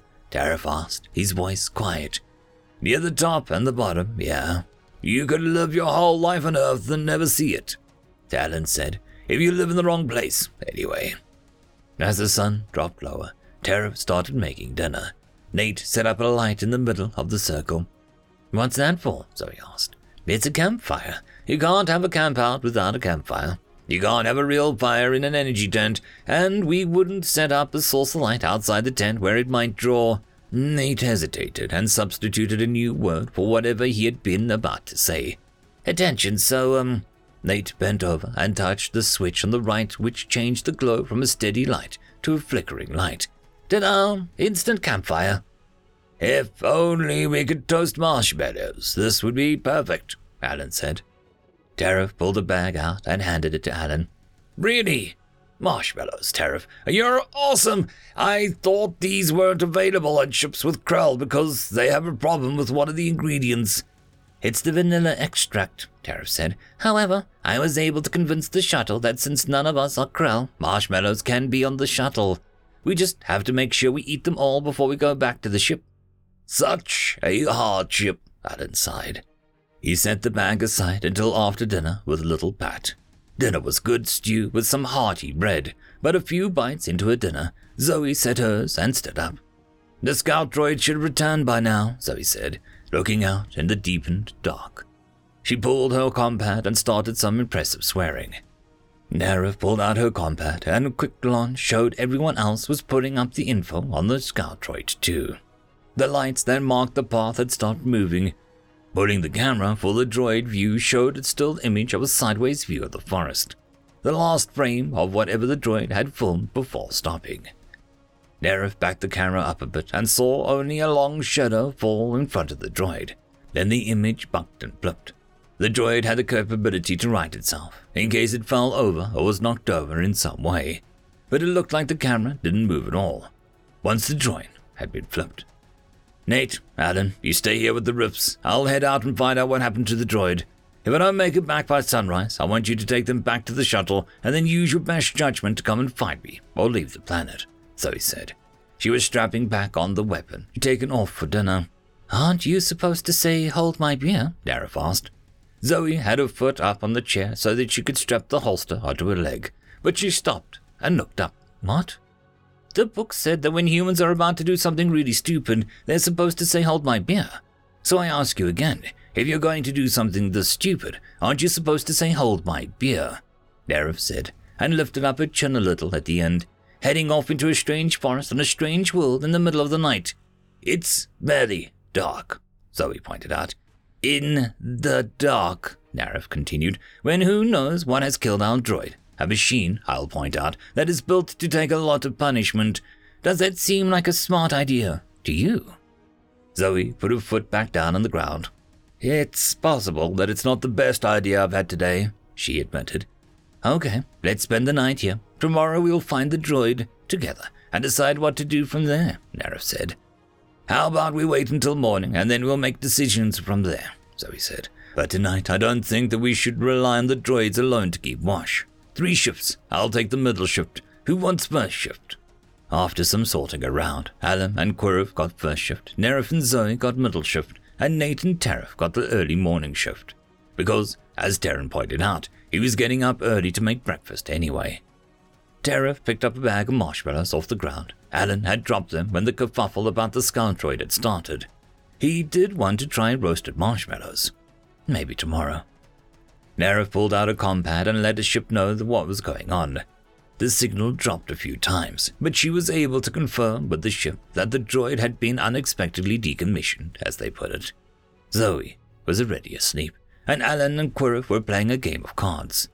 It looked like a game of catch and snuff, but Alan was insisting that it was called Go Fish. Nerif woke up a few hours later to a low moaning sound. She sat up and saw Zoe, Nate, and Alan standing by the campfire light. Someone had switched it back from flickering to a low but steady light. Quirrell waved at Nerif, and Nerif walked over to the group. What's that noise? What's going on? Nerif asked. We think it's some sort of electrical storm, Nate said. Look at the lights. He gestured up to the lights of the tent, and Nerif saw that they were stronger and moving faster than they had been when the tents were first set up. I thought this planet didn't have any storms, Nero said slowly. Oh no, it has storms, Nate said, but a little bitterness in his voice. It just hasn't had any storms for nine freaking months, and the night we land on this planet, the mother of storms decides to hit. And here Nate raised his voice to a shout because the universe freaking hates me that much. Tara finally woke up when Nate started yelling. Alan pulled Nate aside. It's just a storm. Uh, there's worse storms than this every day. No big deal. Yeah, Nate sighed. You're right. No big deal. Cause humans, they're badasses of the universe, Alan said with a smile, though in a voice soft enough that Zoe wouldn't be likely to overhear. We have incredibly strong acid and we can just carry around in our guts, Nate replied back, equally softly. And we burn ourselves with radiation as a mating ritual, Alan returned. Well, not you, Alan, Zoe said, proving that her hearing was better than either Nate or Alan had expected, anyway. Had not you ever done more than 50 minutes on a sun tanning at a time? Nerif realized that even though Zoe had forbidden Nate from talking about the strengths of humans, right now she was using it to diffuse the anger and fear that everyone had been feeling. The humans were, Nerif realized, with a wave of excitement, whistling in the dark. Right then is when the particularly large 90 bolt struck one of the nodes, and the first tent went out. End of chapter.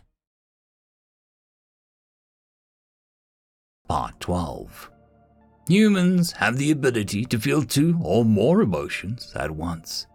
There is a theory that this means that they have less emotional depth than other species, there is an equally loud group that says this means humans have a greater emotional depth than other species.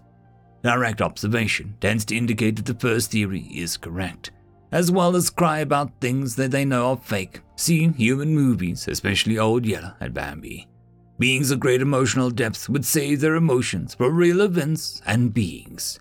Dubuque Review of Ontological Species Studies, The Care Feeding of Humans, Tears of a Clown.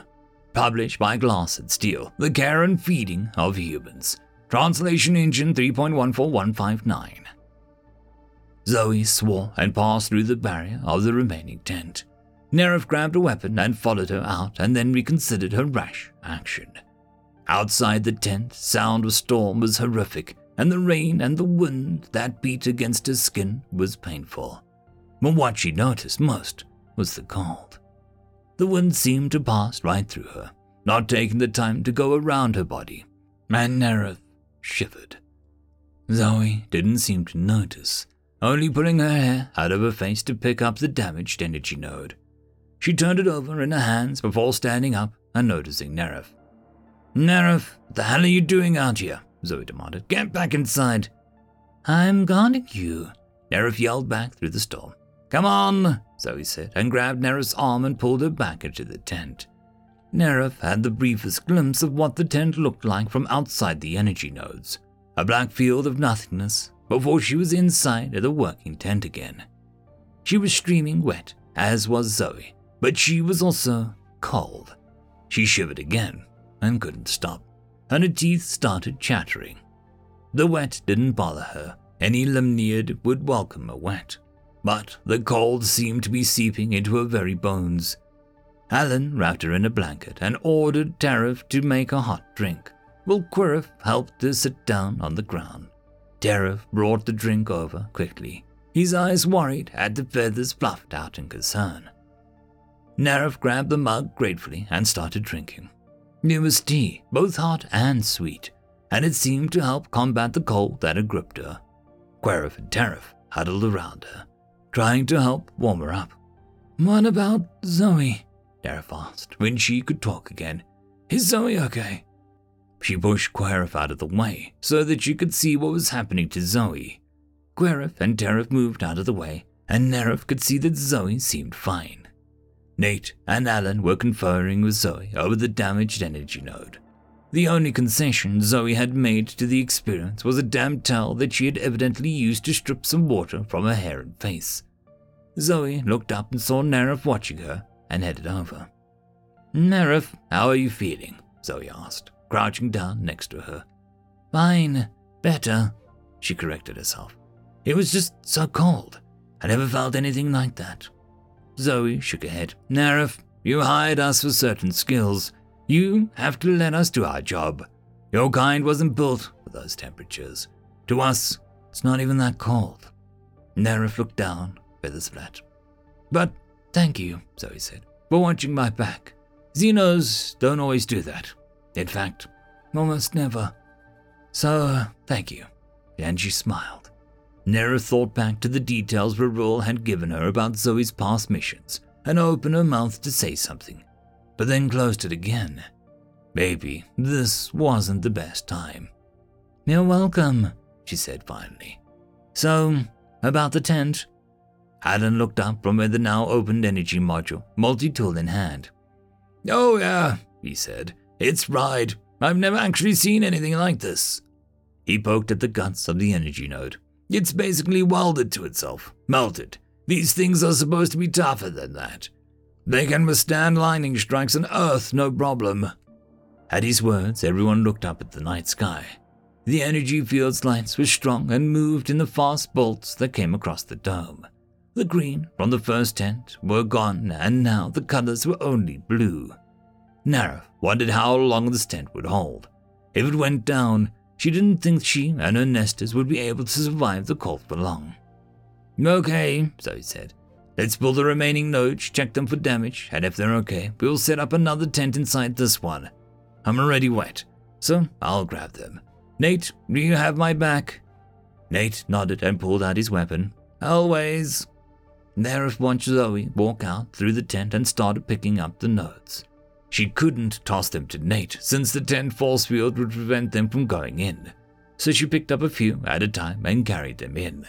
Then she'd go back out for more. While Nate guarded Zoe, Alan inspected the notes that Zoe brought in and directed Querif and Tarif to set up another perimeter inside their existing tent. When everyone was done, Alan had pulled three nodes from servers, and they had two tents up again. The smaller tent had colors of blue and purple. Three nodes in one strike, Zoe said. Yeah, Alan agreed.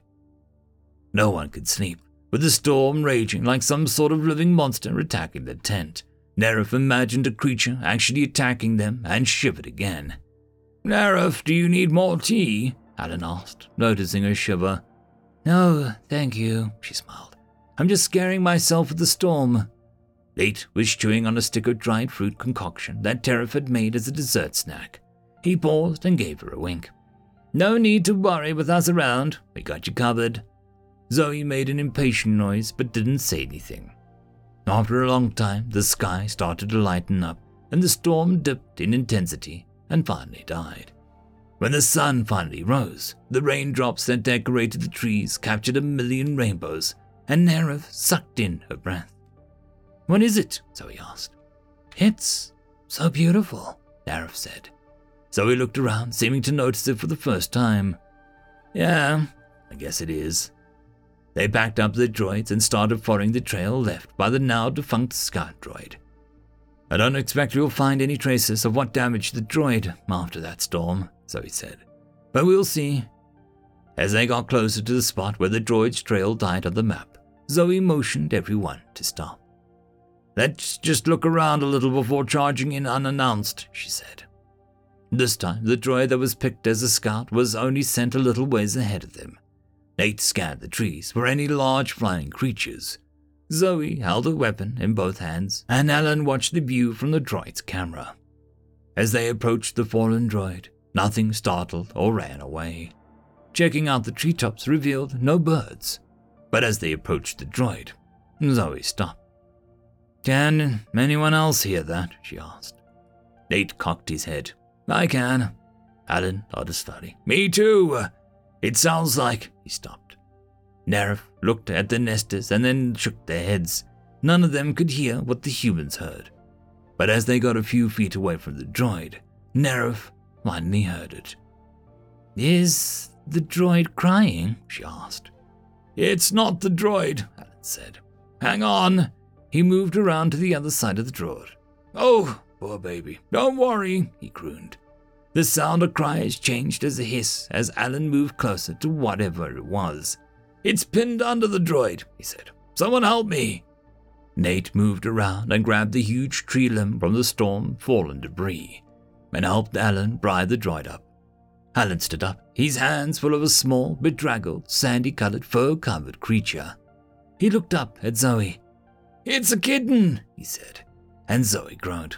Don't say it, she warned. Alan, do not say it. Look what followed me home, Mom. Can we keep it? he asked. Zoe put her head back in her hands. Well, Querif pointed out, we are supposed to get life form samples if possible. End of chapter. Part 13. Even if you hire a perfect expedition group of humans, it is likely that they will still need a companion animal. If you do not purchase the animal yourself, they are likely to find one on their own, even in the middle of an expedition on a death world. When a human finds a pet, they'll bring it on board with the human ritual phrase, Look what followed me home, can we keep him? Despite being phrased as a question and having the uplifted tone at the end of the sentence, this is not an actual question. Or more precisely, it is what the humans call a rhetorical question, which means a question that needs no answer. See also koans, questions with no answers that need an answer. Do not forbid the pet. See the logs of the tragic examples of Expedition Deathworld Severed, Expedition Forbidden, and Expedition Silence for a deeper understanding of what happens when humans are denied their pets. Also, refer to the history of the glint and why they are no longer allowed to hire humans under any circumstances. There is some speculation that humans, whether instinctively or psychologically, have an understanding when their admittedly impressive, if not scary, biological weaponry is inefficient to a task at hand, Men adopt these pets out of an unknown need to fill that weapon gap. This would explain why so many of the pets are carnivore predators or otherwise dangerous to sane and rational beings. Many humans will have scars of their encounters with the pets, despite the famous healing ability inherent to all humans. Whether or not they have a companion around, humans will still pack bond it appropriately. They'll pack bond with equipment, weapons, engines, computers, aeroids, and so forth. If your humans are bonding inappropriately, first check to see if they have the correct amount of human to human social time for their type. Humans are spread across the spectrum of social interaction needs. If they are getting the appropriate amount of social interaction with other humans, check to see if they are getting enough social interaction time with other non human beings of the crew. Whenever possible, you want to encourage pack bonds with the crew, since this will cause humans to work harder to protect the crew. Dubuque Review of Ontological Species Studies, The Care and Feeding of Humans, Human Companions, Published by Glass and Steel, The and Feeding of Humans, Translation Engine 3.14159. Nera walked over to where Zoe was investigating a damage on the droid. Alan scanned the creature and is determined that it was female, carnivorous, and hungry. He also has a name for it. Zoe looked up at Nerif. By named it, I don't suppose you mean he's giving it a biological classification name like uh, Xenophilictus xeno, am I right? Nera smiled. You are correct. He has decided the name Dino. Dino? What the? So he glanced over at everyone else who was gathered around the kitten and making noises. Did he say why he named it Dino? I believe it had to do with the old TV show. There were some dinosaurs? Nera wasn't sure. Zoe turned back to the droid. The Flintstones had a dinosaur named Dino. Have you found out what happened to the droid yet? Nerif asked. Nothing good, that's for sure. Look at this. Zoe used her right arm and flipped the droid over, so it went upside down. See how the metal was ripped, here, here, and here. Are those from teeth? Nerif asked.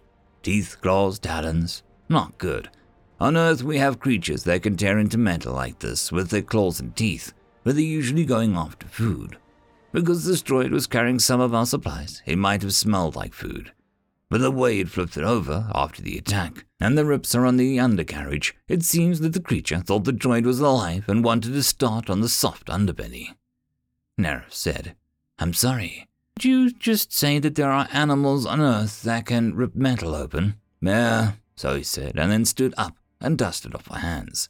Bears mostly, but there are a number of creatures that can rip a car open. What I want to know, so he said, was it Dino's mom that ripped up the droid? And will she be coming after us because we have a baby? Maybe, Nate said, walking up to them. I have walked around, I didn't find any post storm tracks, and I didn't find any other kittens. Thank goodness, Zoe said. Alan would want to adopt them all. Hey, Nate said. I was looking for a kitten for me. I want one. Zoe just shook her head. Let's get the droid loaded up. Once we get to the ground station, I want to see if we can get more info on its internal history. Nate and Zoe carried the dead droid over to the other two remaining droids and strapped it on top.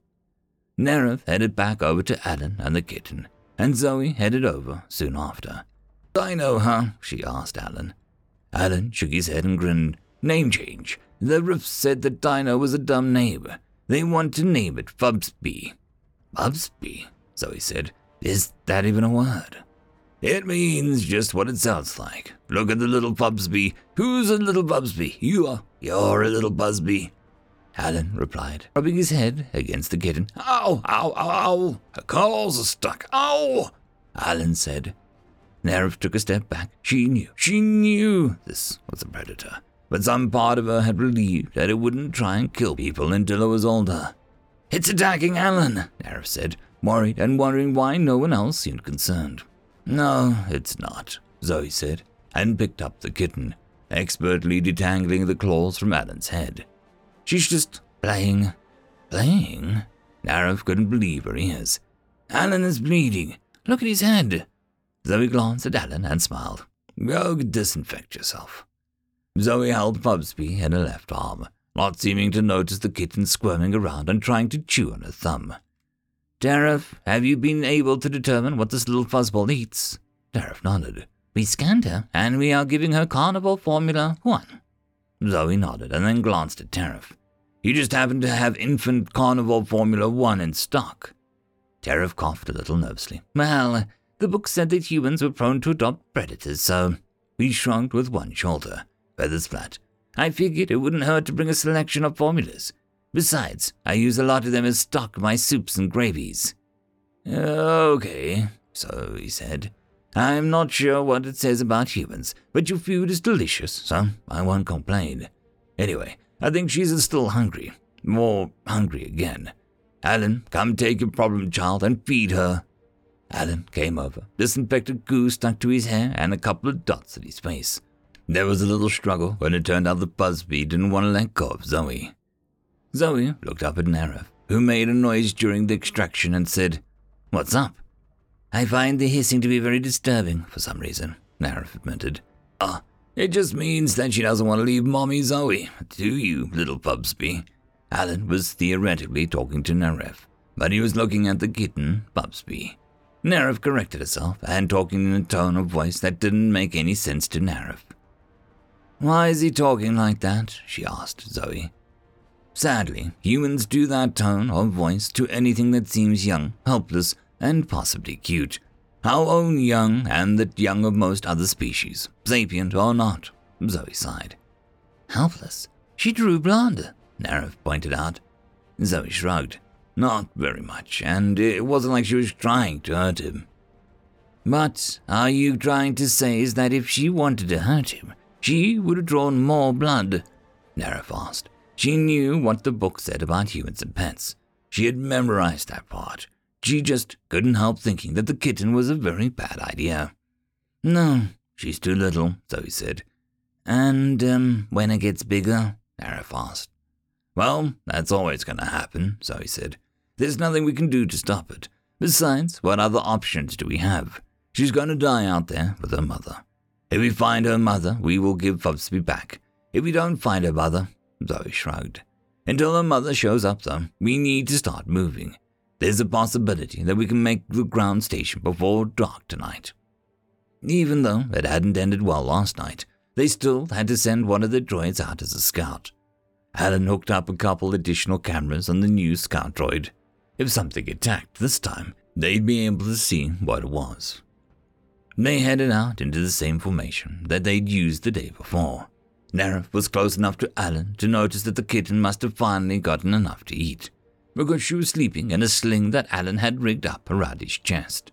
Asleep, and not making that disturbing hissing noise. Nerif could admit that Fubsby was cute, but, um, Alan, when you found Fubsby, wasn't she a solid sandy color? Nerif asked. Alan looked down at the little sand and black striped fur ball that he was carrying. Yeah, she was. He paused for a minute and said, Huh, that's weird. Kittens don't normally change their fur pattern in such a short time. Other than that comment, he didn't seem concerned. For the first time, Nera felt some kinship with other beings that had felt frustrated with humans. End of chapter. Okay, this one's recorded slightly after the previous one, so um, all that stuff, plus some more, and some added time. Anyways, onto the noms. I hope you enjoy. The and Feeding of Humans, Part 14. Humans have the capacity for improvisation. When things break or when they fail, humans have an inherent ability to put improbable items together to create a solution. One of their heroes is famous for being able to create and fix almost any problem with tape and a knife. His name has become synonymous for creating solutions with the least amount of materials available. Dubuque Review of Ontological Species Studies the Care and Feeding of Humans, tape holds the universe together. Published by Glass and Steel, The Care and Feeding of Humans. Translation Engine 3.14159. When the second droid was attacked, at least this time they got video on the camera that was pointed at the sky. What had been a small dot in the sky turned into a brief image of feathers and the darkness as the giant bird took out the droid. When they caught up the wreckage of the droid, Nerif noticed that Tarif was looking worried. What's wrong? she asked him. We've lost two droids in two days and almost all of their supplies. I'm sure we can get by on what we have left, but I like having the comfort of knowing that we have extra supplies. Nerif looked at the humans. I'll let them know about the supply situation, she told Anesta. Tarif frowned at her. I can do it, he said. Nerif shook her head. I know that you can do it, but as a liaison, it is my job to do it, she said. Nara walked up to where Querif and Alan were examining the wreckage, while Zoe looked on and Nate scanned the forest and the sky around them. I'm afraid the supplies are getting close to being an issue, Nerif began, and Zoe gave her a sharp look. What do you mean? We've lost two droids in two days. One and a half, really. Theoretically, we could make it on the supplies on the one droid, but I thought I should call out that it may be an issue especially if we lose the last droid tomorrow. Zoe smiled. I didn't send the droid out with our supplies. We split them up in our packs, and they're still good shape. However, she frowned a little. We did pack damaged parts of the first droid into the second droid. We're running out of room to carry droid parts. To say nothing of the fact that the last droid looked like it was attacked from the sky, and the first droid looked like it was attacked from the ground. Zoe, Nate interrupted, I'm not liking the look of the sky. Nara looked up at the sky and saw dark clouds, almost purple against the noon sky. Streaks of light appeared in the clouds, and Nara shivered, remembering last night's storm. Back home, Nate said, we'd call that a supercell. Yeah, Zoe agreed. And based on last night, it's probably going to feel like one. Let's set our tents up under the trees. The force field should keep any of the fallen branches from crashing into us, and maybe the trees will take the lightning hit instead of the tent. Bubsby woke up while everyone was working to set up the two tier tent system, and she objected to having to stay in Alan's sling. Once the tents were up, however, Alan was able to let her walk around freely and explore. The first thing she discovered was that she couldn't walk outside the boundaries of the tent. Not having a compad, the tent didn't recognize her as being that was allowed in and out of the tent. This seemed to make Bubsby angry, and she tried clawing at the force field, to no avail. After a few scratches that did nothing, Bubsby stopped and licked herself. After a few licks, she got distracted by Alan waving his fingers at her. She pounced at his fingers. Alan pulled them away and then waved them again at her, encouraging her to pounce. Alan, what are you doing? You are teaching the carnivore that your body is a toy for attacking, Nerif said, worry clear on her face and in her voice. Alan is the biggest cat toy in the world, Nate said, while Zoe said, Alan, cut it out. You know better than that. Alan's ears turned red, but his grin didn't lessen. Okay, I got a better toy for her. He took a piece of the trash that had been in back and held one of Tarif's creations and crumpled it. Come on, Bubsby, he called out, and threw the ball past her. Bubsby, who'd been considering attacking Nerif's clothes, whirled around and darted after the crumpled ball and bounced, evidently getting much satisfaction from crunching sound the ball made when she landed on it. She proudly pranced back to Alan, the ball in her mouth, and dropped it in front of him. Good girl, he said. Good, Bubsby. The next time Bubsby brought the ball back, she brought it to Zoe. The time after that, much to Nerif's surprise, Bubsby brought the ball to her. When Bubsby got tired of bringing the ball back and just sat down and started trying to chew on it, Alan deftly swapped the ball for a small plate of infant carnivore Formula One. After eating, Bubsby washed herself and then walked away. She's looking for a place to sleep, Alan explained. Just leave her be, she'll be fine. Nara wasn't sure ignoring a predator, no matter how small, was the best idea. However, later, she spied the sleeping on Zoe's lap, and Nara thought that it was the best solution. Zoe would know how to deal with Bubsby if she did anything that wasn't cute and adorable, and reeked of an apex predator. Since they'd been forced to make camp in the middle of the day, Nara wasn't really tired enough to sleep, but found she didn't have a lot of other things to do this early either. Nate and Zoe had just finished discussing something while Zoe held her hand over Bubsby's sleeping body. Nerif headed over to her. I feel lost, she said. I don't really have anything to do until Tarif is done making the midday meal. Zoe smiled. Being bored on an expedition is pretty rare. Enjoy it before the storm hits. Nerif glanced up at the sky, seen through the shifting colors of the tent force fields. The storm had lost none of its impressive size and seemed bigger and closer now. Nerif shivered just a little. Zoe noticed and said, Nate is working on jerry rigging something for you and the Riffs, and maybe a little Bubsby here. Bubsby made a small noise in his sleep, evidently in response to her name. If it works the way we hope, it should help you and the boys in case we have some more storm problems. He might want some help if you need something to distract you from the storm. Curious, Nerif looked over at Nate. As far as she could tell, Nate was taking all the trash and taping it together. Nerif walked over to him. Nate, what are you doing? He looked up and smiled. Hey, Nerif, uh, making you and the boys some warming suits. It looks like you're taping trash together, Nerif said, doubt clear in her voice. Not just any trash, Nate said in mock hurt. This is old food trash, stuff that Tarif has been using to keep the food hot or cold, so it still tastes good when we eat it.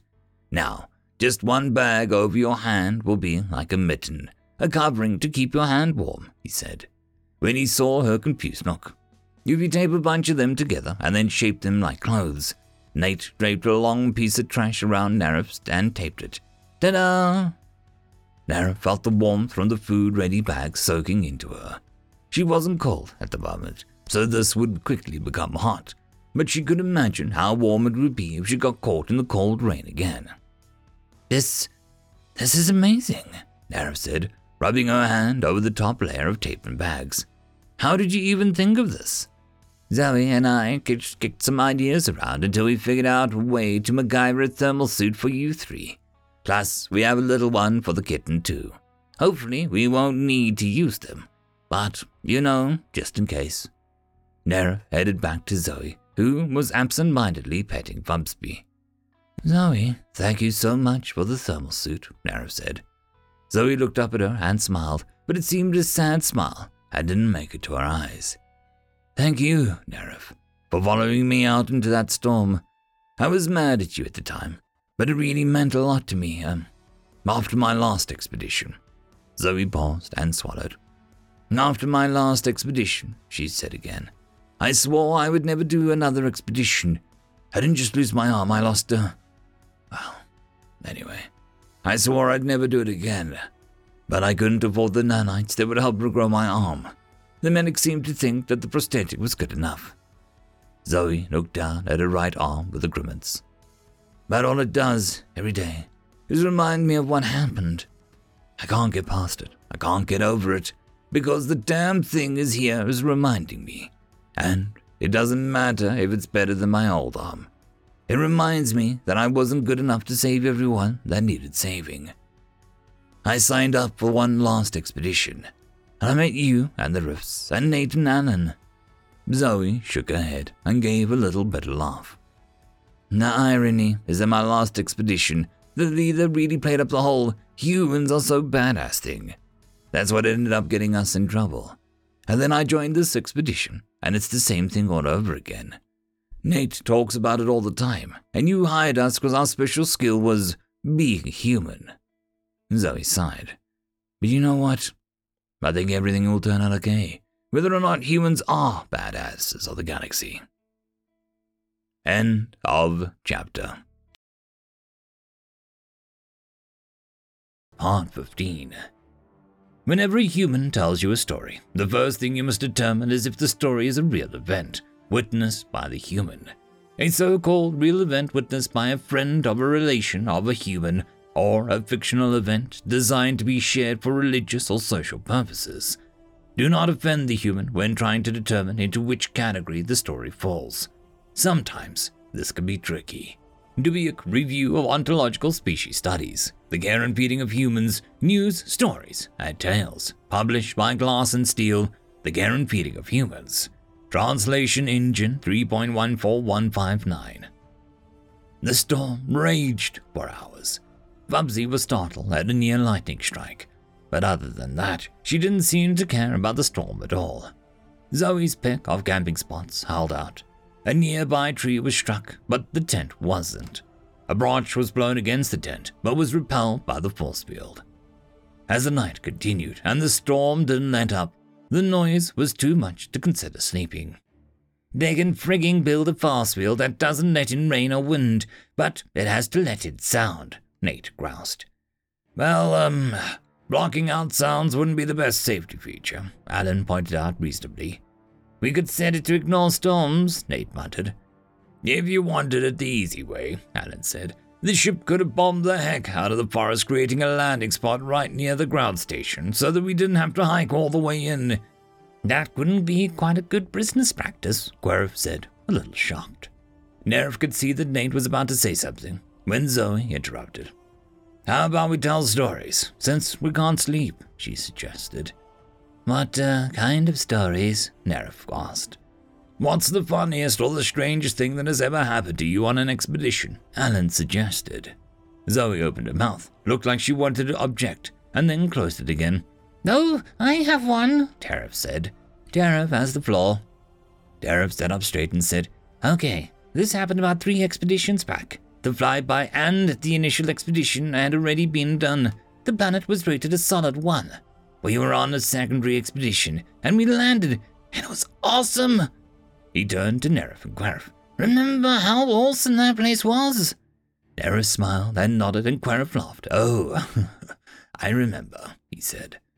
Nerif took up the story again. It was rated a 1 for biological hazards, so we were on the lookout for monsters of one kind or another. But it was just an awesome place.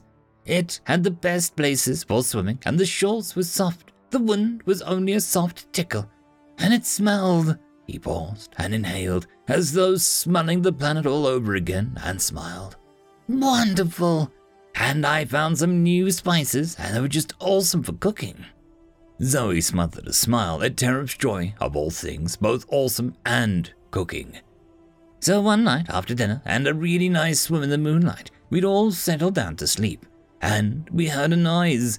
Terrap paused for effect, and the storm obliged him with a flash of lightning and almost instant crescendo of thunder. Okay, not a loud noise, Tarif corrected the storm. A harsh, whispering noise. A noise like the bones of a skeleton rubbing together. He turned and looked at each person individually. Since the plants had been so peaceful, the sound caused some alarm. We looked over the dune where the sound was coming from, and appearing over the edge was a huge spider. Alan picked up the sleeping Bubsby and held her in his lap, while Tarif told his story. I'm not talking big, like a dinner plate size. I'm talking huge. This thing was at least three meters tall, and it scuttled. It scuttled over the top of the dune towards us, and behind it were two more. Tarif paused and took a sip of his hot chocolate. I have to tell you, we were freaking out. I have never before had doubt in the strength of a force field, but when those three things were coming at us, I could only pray to the Ocean Mother that they would hold. People were running around, and everyone was yelling. Some people grabbed weapons, even though weapons fired from inside the tent would never penetrate the force field. I wondered if I should run away out of the tent or count on it holding. I couldn't even see Nara or Querif. We glanced at them and said, I, um, so scared. Even more than spiders, I think, uh, was not knowing me you were. The spiders got closer, and just as they got to the edge of the force field, they disappeared. Shoot anyway, advised Alan, just in case they're still there and invisible. Bubsby woke up and a little and chowed on Alan's thumb before going back to sleep. Tarif nodded. That was what I was thinking. But one of the guys, a big troll, he had his weapon out and ready to shoot if the spiders broke through. He said the spiders hadn't left the tracks in the sand. Shoot, anyway, Alan said again. Well, it started a little argument. Then someone pulled out their compad and did a scan on the nearest person. It turns out, Tara said, and smiled a tiny bit, that one of the spices I'd used during the dinner was a hallucinogen. He paused and sighed. Yeah, that was awkward. Nuke it from space, Alan muttered. It's the only way to be sure. Wait, Zoe said. How did you all have the same hallucination? Tara shrugged. A military team was called in, and the two big theories were either that we all had seen a small spider and then used that as a basis for seeing the huge ones. or that one person was having a spider hallucination, and the spices made us psychic with each other. The military never told us the real answer was. And they confiscated all my spices, he added in an injured tone. They all laughed at that. Of all the things he was upset about, it was perfect that Tarif was most upset about the fact that his spices had been taken away. The laughter woke Bubsby up for real. She jumped off Alan's lap. She stalked determinedly towards Nerif and crawled up on her lap. Nerif looked down at the kitten, who was settling down and closed her eyes to show that she was sleeping now, and not to be disturbed again. What do I do? Nerif asked. Whatever you want, Zoe said. Better, or ignore her, or pick her up and dump her off your lap. Nerif waved her hands at the kitten. Move, move, Bubsby, move. Bubsby closed her eyes tighter, settled down flatter, and just barely extended her claws into Nerif's clothes, just far enough that Nerif could feel the tiny claws. Something touched Nerif's heart then, and she stopped trying to shoo Bubsby off her lap. I'll take her, Nate said. No, it's okay, Nerif said. She's, um, fine. She put on her hand and gently stroked Bubsby's fur. She was soft and warm, and while Nerif panted her, the stripes of dark fur grew a little broader. Nerif looked up at Zoe. What does that mean? Zoe shrugged. I have no idea. Nate looked sharply at Bubsby. That, he said, that is the weirdest thing that I have ever seen on an expedition. He pulled out his compad and scanned Bubsby. Nothing beeped, and Nate put his compad away with a shrug. Maybe it's a protective coloration for the night, and because she's a kitten, she doesn't do it well yet. Or maybe her markings are heat sensitive. Nerif bent down and whispered to Bubsby, Who's a good girl? Yes, who's a good girl? End of chapter. Part 16. Humans find trouble. Some experts feel that humans are trouble, but a statistical analysis reveals that, in actual fact, humans find trouble. This has been largely determined to be linked to their high level of curiosity. If anything strange appears in their environment, humans will initially regard it with suspicion, as all sane beings would. However, they move past the suspicion phase into the curiosity phase extremely quickly. While other species take, on average, 400 exposures to a strange stimulus before engaging in exploration, humans as a whole move from suspicion to curiosity after less than an average of 10 exposures. The speed of the conversion is faster when humans are younger, implying that experience does have some effect on the basic trait. There is no explanation for why humans feel that curiosity is highly dangerous to the feline species of their world. Dubuque, Review of Ontological Species Studies, The Care and Feeding of Humans, Curiosity Killed the Cat. Published by Glass and Steel. The Care and Feeding of Humans, Translation Engine 3.14159. Eventually, despite the noise of the storm, people were able to get to sleep. Watch shifts were still kept, in case the storm damaged the outer tents. By virtue of the fact that Bubsby was on Nerif's lap, and she didn't want to disturb the kitten, Zoe and Nerif took first watch. Nerif was fascinated with the little pink pads in Bubsby's feet. They are called beans, Zoe said. Why?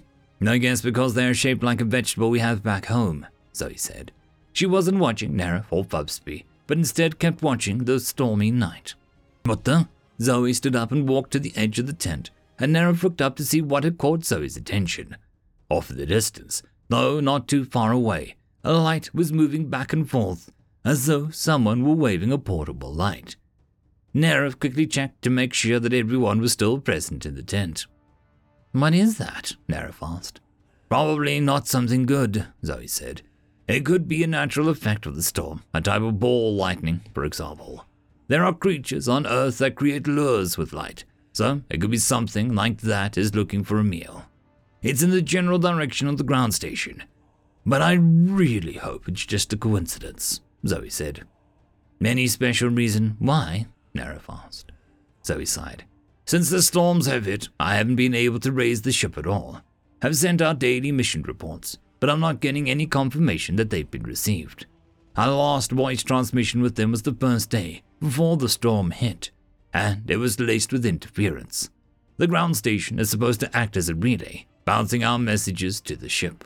But other than the beacon showing where the ground station is located, I haven't been able to sync up with the ground station at all. That's not really concerning, since our primary mission is to replace and upgrade the battery for the station. But Zoe looked at the light again, still gently waving back and forth.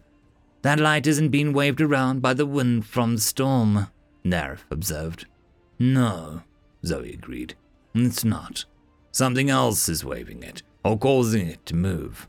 But we're not going to go chasing after it in the dark, either. Bubsby got up, stretched, and washed herself. That's our cue to wake up the next shift, Zoe said. Nera woke up Tarif, who sat up suddenly and said, But is it morning? Nera ruffled his feathers. No, Sonny, it's your shift. Oh, right. Tarif scrubbed his face with his hands. I- am awake. I got this. Good, Nera said, because it looks like you and Nate are going to have some fun. Nera pointed to the light. What is that? Tarif said. No idea. Probably something dangerous. Keep an eye on it and wake us if it gets any closer, Zoe said. Nate was stretching and yawning behind her, and then tucked his shirt in and finger combed his hair. No problem. Oh, Nara said to Tarif, I think Bubsby needs feeding too. She glanced away from the light to see Tarif holding the kitten. She had both front paws on his thumb and was determinedly chewing on him, but unable to puncture his skin with her teeth. Yeah, I got that, Tarif said with a smile. Nate, you, you hold her a minute. I'll whip something up. Sure, Nate said, reaching for the kitten. Whip something up for me too, would you? Not carnivore infant Formula 1, more like omnivore adult Formula 3. Tarif snickered as he passed the kitten over. No problem, omnivore. Bubsby settled into Nate's arms and started kneading his shirt with her paws. Ouch, cat, Nate said. There's an arm under there. Bubsby paused at Nate's tone, and he immediately apologized. It's all right. I'm a big tough human. I can take it. Go ahead, Fuzzball. Bubsby resumed the kneading, presumably because Nate's tone of voice had been the tone of voice that usually meant food or for pets were coming soon. In the morning, Querif and Alan woke everyone up.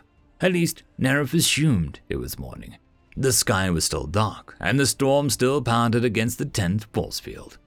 She glanced over at the light, and it was still waving gently in the dark. Alan saw her glance and shook his head. It hasn't done anything all night, except wave back and forth.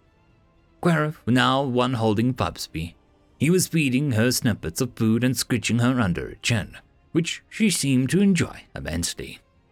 As they were eating breakfast, Zoe said, I think I have an idea about how to handle the storm, but I need everyone's agreement and a volunteer to test it on.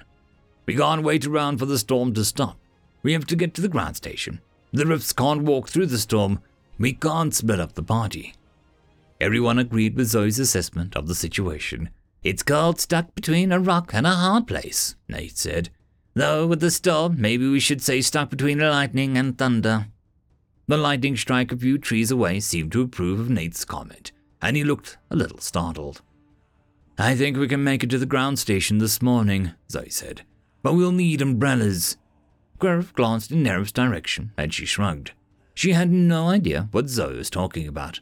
But Zoe, Alan said, we didn't pack umbrellas, and even if we did, they would never hold up to the storm. Zoe nodded and smiled. I think we have umbrellas, she said. Look. Zoe picked up two nodes from the interior tent. This caused the interior tent to fail. But with Zoe holding two nodes, one in each hand, she became the new center of the tent. I think if the Riffs carry two nodes, they'll basically have portable tent with them, and this will let us make it to the ground station this morning. Zoe looked at everyone, hope and doubt in her face. What do you think? Riffs, are you willing to try it? I think, Querif said, that is the most brilliant idea I've ever heard of in my life. I'll be happy to test it. Zoe handed him the nodes, and Querif took a deep breath and headed out of the perimeter of the tent. As he walked past the first set of nodes, the two nodes linked up with the existing nodes and flared back into the interior tent, and then died out when he walked down to the linking distance. The same flare happened as he walked through the outer ring of nodes, but when he walked further out, his nodes stayed active to each other, and the outer tent's nodes just relinked with the existing nodes. He stood outside the tent, a node in each hand, and turned slowly, and then walked back through the tent perimeters. It was dry, except for where his feet had walked on the wet ground. I think it works, he said with a smile. Everyone packed up quickly, and the nodes from the interior tent were distributed to each person. It was agreed that the riffs had use of them, but that the humans would only use them while it was convenient, dropping them if they needed to pull their weapons. Bubsby was put back in a sling and given to Nerif to carry. Before the nodes for the outer tent were taken down, the remaining droid was given two nodes as well, front and back. I don't know if this will help or not, Zoe said, but it would be nice to not lose our final droid on the last leg of the journey. Once the riffs, Bubsby, and the droids were prepared, the humans picked up the nodes from the outer ring. The wind and the rain struck hard, because they had to load up the remaining loads, and couldn't have two free hands holding the nodes to protect themselves during the final packing.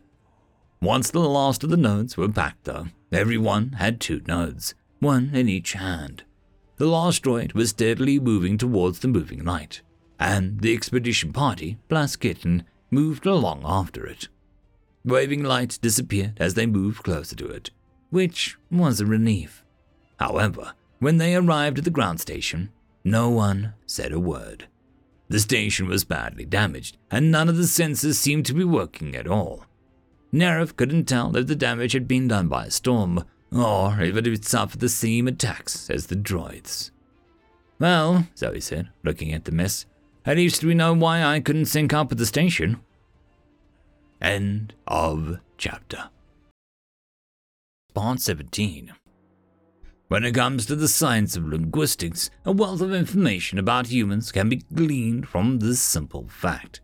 The various species of the aggregate have, on average, seven words for trouble. The glint have ten, but six of those words were added after encountering humans. Humans, however, have over 407,631 words for trouble. Dubuque Review of Ontological Species Studies, The Care and Feeding of Humans, Trouble right here. Published by Glass and Steel, The Care and Feeding of Humans, Translation Engine 3.14159. That is pretty impressive, Nate said. The humans had set up a perimeter around the ground station, and Nerif was able to finally set down her nodes. She rubbed her arms while looking at the mess. The ground station was shaped round like a powwow show, but in this case, the hole in the middle has been filled with equipment and the power source. The ring around it would be where the crew and the access information collected by the station. Or normally, it would have been. There were two doors in the outer ring, on opposite sides. Both doors had been damaged. One door was missing while the other door was bent, but still attached to the station. The interior of the station was dark, when normal protocol would dictate that the automatic lights would come on whenever it was sensed movement. She couldn't begin to tell how much damage had been done to the equipment itself, given that there were no indicator lights of any kind. Nerif guessed that it was a lot of damage. Quallen and Quirrell were already scouting through the wreckage, Querif had his back under the one of the desks and Alan flipping switches an important looking machine. Nate and Zoe were setting up doors. Tara was feeding Bubsby and trying to distract her from climbing in, on, over, or through the debris and Querif's legs. Nerif felt helpless. She didn't have knowledge to help repair the equipment. Bubsby really only needed one distraction person, and she wasn't strong enough to help Nate and Zoe with the door repair. Alan swore over something that he'd found, and Nerif headed over. Is there anything I can do to help? I feel useless, Nerif said. Actually, yeah, Alan said. Would you mind holding the light here, so that I can see what these wires should have been attached to? He handed her a portable light and indicated a spot where the light should shine. Nerif held the light and Alan swore again. It looks like some sort of animal has been at the wires. I'll have to do some stripping and trimming, but I think we can get some things going again. Querif's voice from under the desk near the center of the powwow said, Oh, um, don't count to that. He slid out and held up his fingers to show some liquid and grit on them. It looks like the batteries are fried along with some of the wiring. I'm not sure how much can be repaired. Nerif's stomach did a flip. That means we can't talk to the ship, right? Her voice was surprisingly calm. She wasn't going to upset the nesters, so she would remain calm. Guerrero brushed his hands off his pants.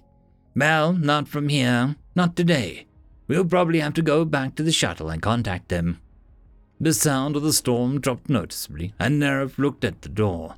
Nate and Zoe evidently had jury rigged something to make the door work. Jury rigged. Sounded like that illegal thing that might happen when the Earth's judiciary system. But Nate had explained recently that jury rigged was a nautical term. Nerif suspected that if Nate couldn't be a space cowboy, he would want to be a space sailor or a pirate. Nate and Zoe were heading over to where Alan and Querif were still poking at the equipment bits. It looks like one door was destroyed by an animal, Zoe said, as she stepped around the droid. It was scuttling about, moving debris into piles. Organic in one pile, possibly salvageable equipment into another pile. The second door looks like it was damaged by wind or the interior side, so I'm guessing that it happened second. Animal breaks in, storm wrecks second door, Nate said. But the damage looks months old, so why didn't the sensors indicate a storm months ago? Quera smiled. Oh, I can answer that one. Based on what I could find on the records, a magnetic storm hit and damaged the operating system about nine months ago. That caused a cascade of errors. First, the station has been dutifully sending the day's data burst every day. The first day's data, over and over and over, which is why there haven't been any records of storms. Nate groaned. I know better than to trust technology. Querif nodded. Second, the strike caused a power failure in the primary battery that allowed the animal to break in. Even if there were enough power to send an alarm, it wasn't going anywhere. The battery was probably further drained by repeated attempts to send the alarm. The animal or animals played merry Hob with the electronics, and we now have a ground station that's. He gestured at the damage. Zoe's lips twitched. Merry Hob. Querif waved his hands. Whatever. Lots of damage, havoc, dogs of war, whatever you want to call it. We've got it. Nerif sighed. Is it irreparable, or do we have to order a replacement? Because it won't be good business to move forward with the expedition if we have to order a replacement. Querif looked at Alan. What do you think? Alan looked at the spaghetti of wires. Give us a day, then we'll know more. Nerif nodded. She headed over to Tarif, who hadn't been part of the conversation. He was now trying to distract Bubsby from bothering the droid. Tarif looked up. I heard. Not much for two of us to do, right? Tarif nodded. Unless somebody needs me to hold the light again. She looked at Bubsby, a smile on her face, and leaned forward. It was hard to tell in the dark station, but. Is it me, or is Bubsby a solid dark grey now? Tarif nodded. I know. We're right. So I'm thinking it's either based on her being warmer now, or that she's better fed now. When we first had her, she was really hungry. If you have several young and your lightest colored ones are the hungriest, it's easier to divide the food. Just guess, but I think that's what it is. It sounds good, Nerif said. Fits all the facts and has a plausible explanation. The only problem is, she stopped and looked at Tarif with a smile. He smiled back. Yeah, we'll never be able to test it. Nerif laughed. Because you'll never let her get that hungry again. Just then, the lights flickered and came on.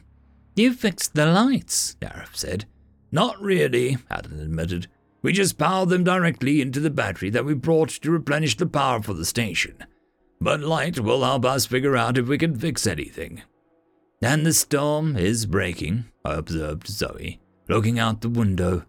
Nerif looked too and saw the purple rolling clouds moving away from their location.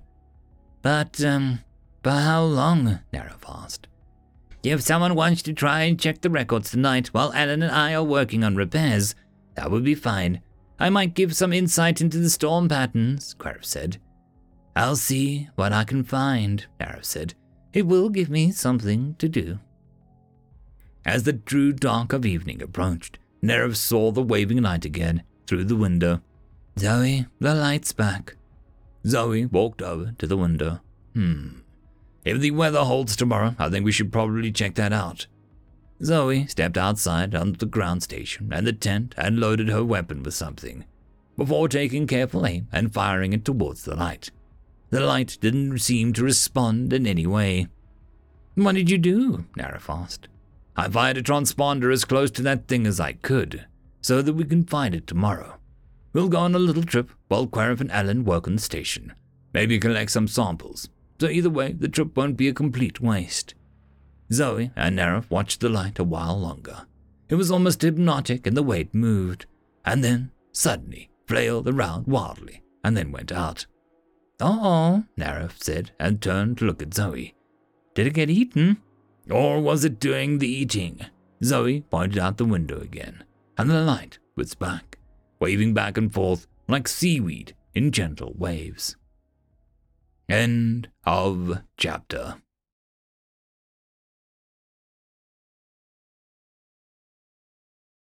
Part 18 It's easy to make the mistake that herbivores are gentle and peaceful, and that carnivores are dangerous and quick. But creating those images in your mind is a dangerous game of self delusion. It denies the fierce intensity of the shower people, vegetarians all, or the mindful meditations of the Abouti people, who live in a strict diet of meat and whose entire religion is devoted to honoring the lives that they take for food and it will leave you totally unprepared for the enigma that is a human. Dubious Review of Ontological Species, The Care and Feeding of Humans, You Are What You Eat, published by Glass and Steel, Translation Engine 3.14159. Looking out the window at the light, Nerif reached out and touched the glass. She felt something brush against her leg and looked down to see Bubsby sniffling her pants. Then Bubsby stood up on her hind paws and reached up to Nerif, before sinking her claws in and trying to climb Nerif's leg. Ow! What are you doing? Nerif cried. Zoe bent over and pulled Bubsby loose from Nerif's leg. I think she wants you to hold her, Zoe said. Well, she could ask, Nerif said, but reached out for the kitten. That hurt? Bubsby, you can't climb my leg like that. Nerif, you do know that she doesn't understand you, right? He said. Nerif blushed, the faint purple hard to see in the makeshift light system that Alan and Querif had set up. I know, but you all talk to her like she can understand, Nerif said. Zoe smiled. That's a human thing. We talk to everything, even inanimate objects. Nerif nodded. That's what the book said. Zoe looked at Nerif, a small smile, but a very firm eyebrows. I keep hearing people talk about the book. You really need to let me read it. When we get back on the ship, Nerif promised, I will get you the location. Bubsby seemed content now that Nerif was holding her and tried to turn over on her back in Nerif's hands, her head upside down and her belly exposed. Nerif made a little sound. No ocean below. She's the most adorable thing that I've ever seen. Zoe smiled. You're on your way to becoming a crazy cat lady. We'll know you've arrived once you start dressing her up in clothes. Nerif looked puzzled. What is a crazy cat lady? And why would I want to be one? And why would anyone, no matter how crazy, dress up a cat in. The tent surrounding the ground station flashed a brilliant light show of red and gold, and Nerif almost dropped Bubsby. Zoe cursed and ran to the door, Nate a little behind her. When Zoe got to the door, she used the door scanner for a moment unholstered a weapon, and opened up the door. She swore again and turned back to the team and yelled, Kill the lights! Alan yanked the wires that connected the lights to the battery pack, and darkness dropped around them. Alan, you and the Rips wait here. Guard the door. Nate, you're with me, Zoe said. Nate pulled his weapon and followed Zoe out the door, closing it behind them. Alan walked over to the door and stood next to it, his back to the wall. Nerif saw that he pulled his weapon too. Querif, you hold Bubsby, Nerif said. Tarif, pull your knife. Why me? Querif said. Because Tarif is better with his knife than you are, Nerif said. Again, her voice was calm, matter of fact. Only because he's a chef and spends more time cutting things up, Querif muttered, but not too loudly. He took Bubsby, but must not have been ungentle because, Ow! Bubsby bit me. Treat her better next time, Tarif advised. Poor Bubsby, I didn't mean to scare you, Querif murmured to the kitten. Bubsby made a little bleat of a sound back. Nerif's attention was on the windows. She saw first Zoe's shadow and then Nate's cross in front of the windows. They walked around the station, in the space between the station and the tent. Nara followed them from one block of windows to the next. They stopped at one point, and Zoe crouched out, and then Nate joined her. But Nerif couldn't see what they were doing without getting closer to the windows, and she wasn't ready to do that. After a few minutes, Zoe and Nate came back in again. Looks like something was running through the forest and hit the force field in the dark. Mm, it stunned itself, Zoe announced. We tried getting some low-line pictures of it, but I didn't want to cross the force field when we don't know what's going on yet. If it's still there in the morning, we'll see what more we can discover about it. How would it hit our force field? Querif asked. They shrugged. Basically, the force field just looks like a black spot. It's easy to miss a black spot in the dark. And if you're running through, wham! It looks like some sort of ungulate. I mean, uh, I know alien world and all, but it does look like it's an herbivorous mammal thingy. Are we okay to put the lights back on? Alan asked. Sure, Zoe said. It's not like they're going to attract any attention. I just needed them out so that I could see outside better. Nerif had forgotten for a moment how well humans could see in the dark. Nate said, Hold on, one minute. I just want to see if I can get a good look at that thing. He walked over to the end of the banks of windows to try and see the creature. Nope. I guess we could send a droid out to keep an eye on it. Zoe wrinkled her nose. I don't want to send our last droid out, not as long as the perimeter is holding. But I get what you mean. She turned to Querif. Any chance that you could at least get the ground station surveillance working? Querif shrugged. It hasn't highest on my list of priorities, but I could take a look at it and see if we can get at least one of them running. He set Bubsby down, who cried her protest to Querif and anyone that would listen. He ignored her, after giving her a little pat, and then he and Alan moved over to see if the security cameras could be hooked up into the battery directly, like the lights which Alan plugged back in. Once the lights came back up, Nerif glanced out the windows. With lights on inside and dark outside, she didn't expect to see anything, and she was right. She got closer to the glass and frowned. Huh, she said. The glowing light is gone again. Do you think our ungulate scared it? Given the speed that the thing must have been using to knock itself unconscious, it's probably more likely that it was scared by something else. But that's just a guess, Nate said. They settled on their standard watch list again. Querif and Alan were able to set up some of the security cameras. It's a crap job, Alan said. We can't get the IR to work at all, and some of the cameras seem to have weird hiccup, but, um, it's great, interrupted Zoe, and more than what we had. The night was quiet. No thumps, no storms, and Nara found herself nodding a little not falling asleep, but maybe drifting in that direction. Then Bubsby hissed. End of chapter.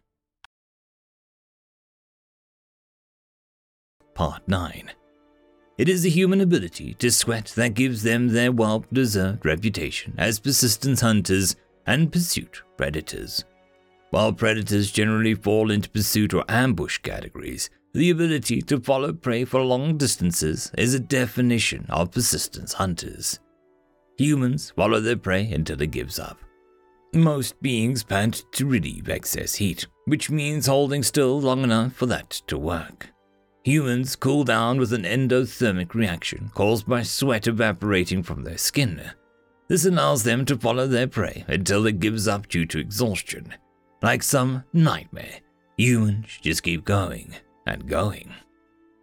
Dubuque of the Ontological Species Studies, The Care and Feeding of Humans, Persistence Hunting and Sweat, published by Glass and Steel, The Care and Feeding of Humans, Translation Engine 3.14159.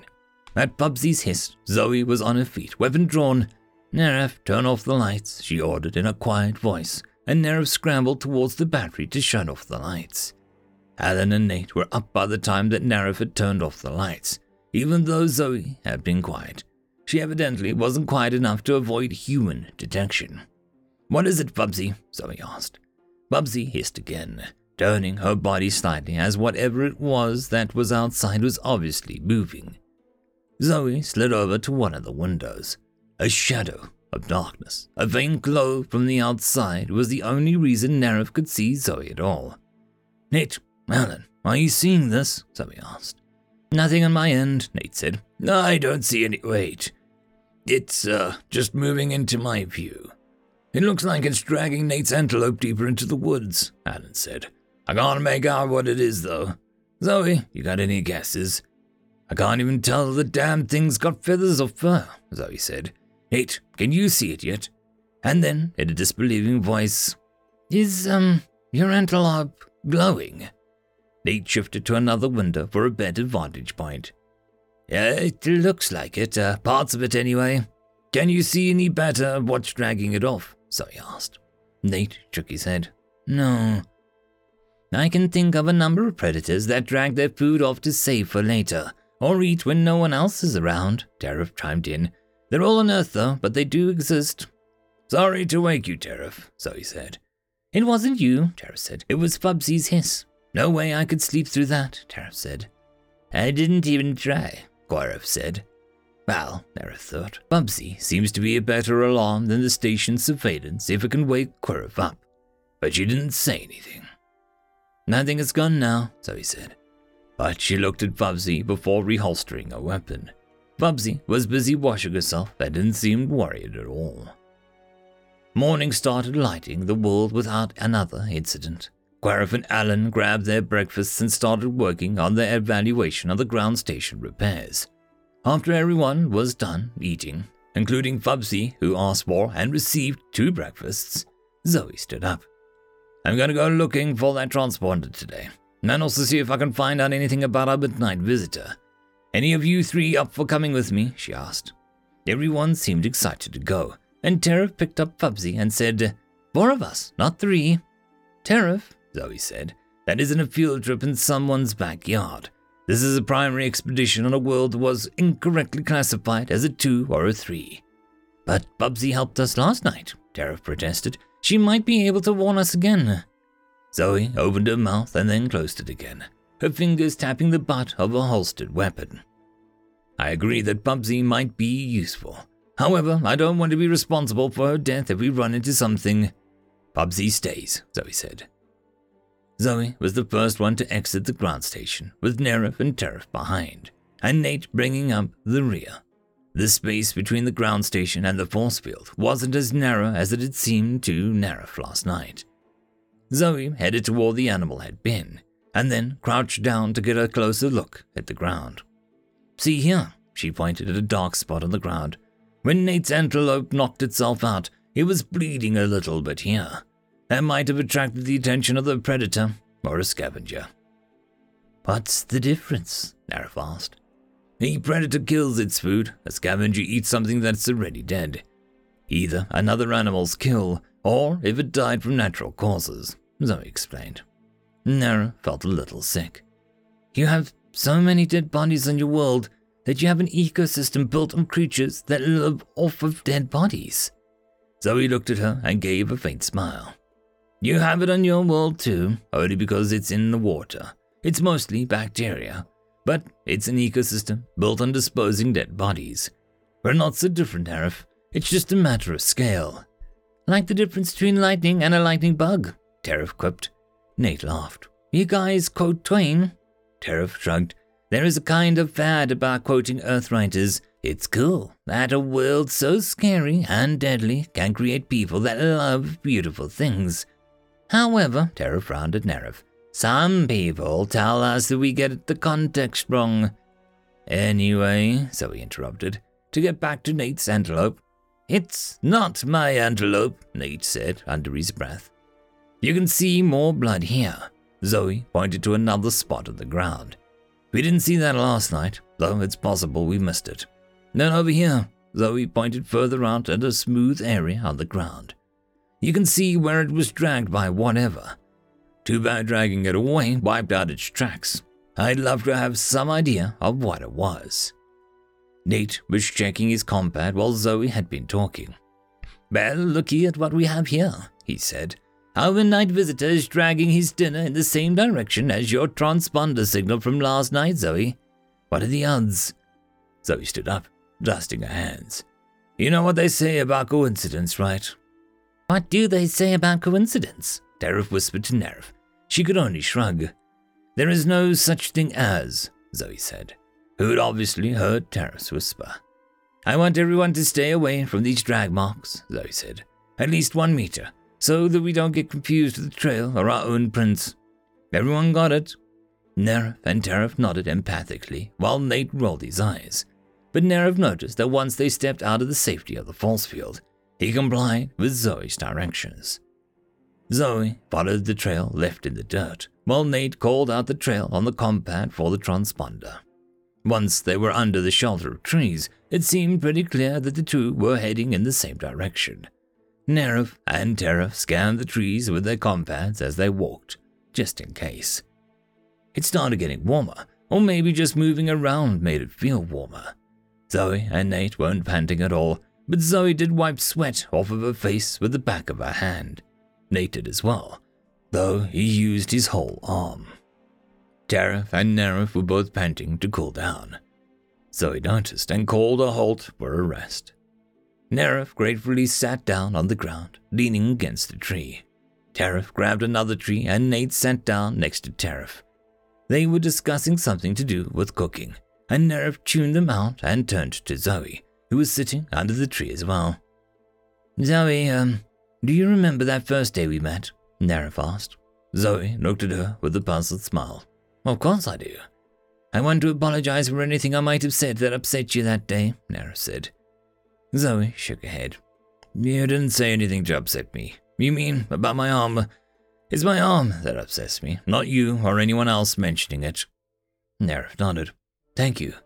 But, um, I meant later, in your quarters. I said something about getting you a reading light because the catalog said that you liked reading, and your eyes started sweating, and you put your jacket away, and you were okay, Nerif said. Zoe nodded slowly. I remember. But you weren't sweating, were you? Nerif asked.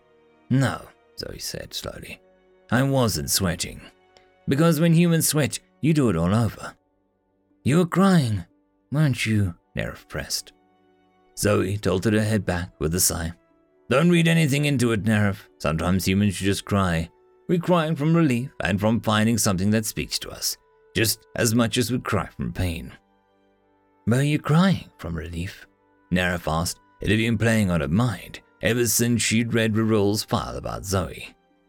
Zoe laughed a little. I guess I was. Usually, when I'm on an expedition, no one ever looks out for me. As the humans, we are the, um. Zoe made angry finger gestures in the air. Badass humans capable of blah blah blah. I hate it. It's almost gotten me killed. It's stupid. It marks us as different from all the other people on the aggregate. Keeps us separate. Zoe leaned her head forward into her knees and looked down at the dirt. It's, um, not even all that true, she muttered.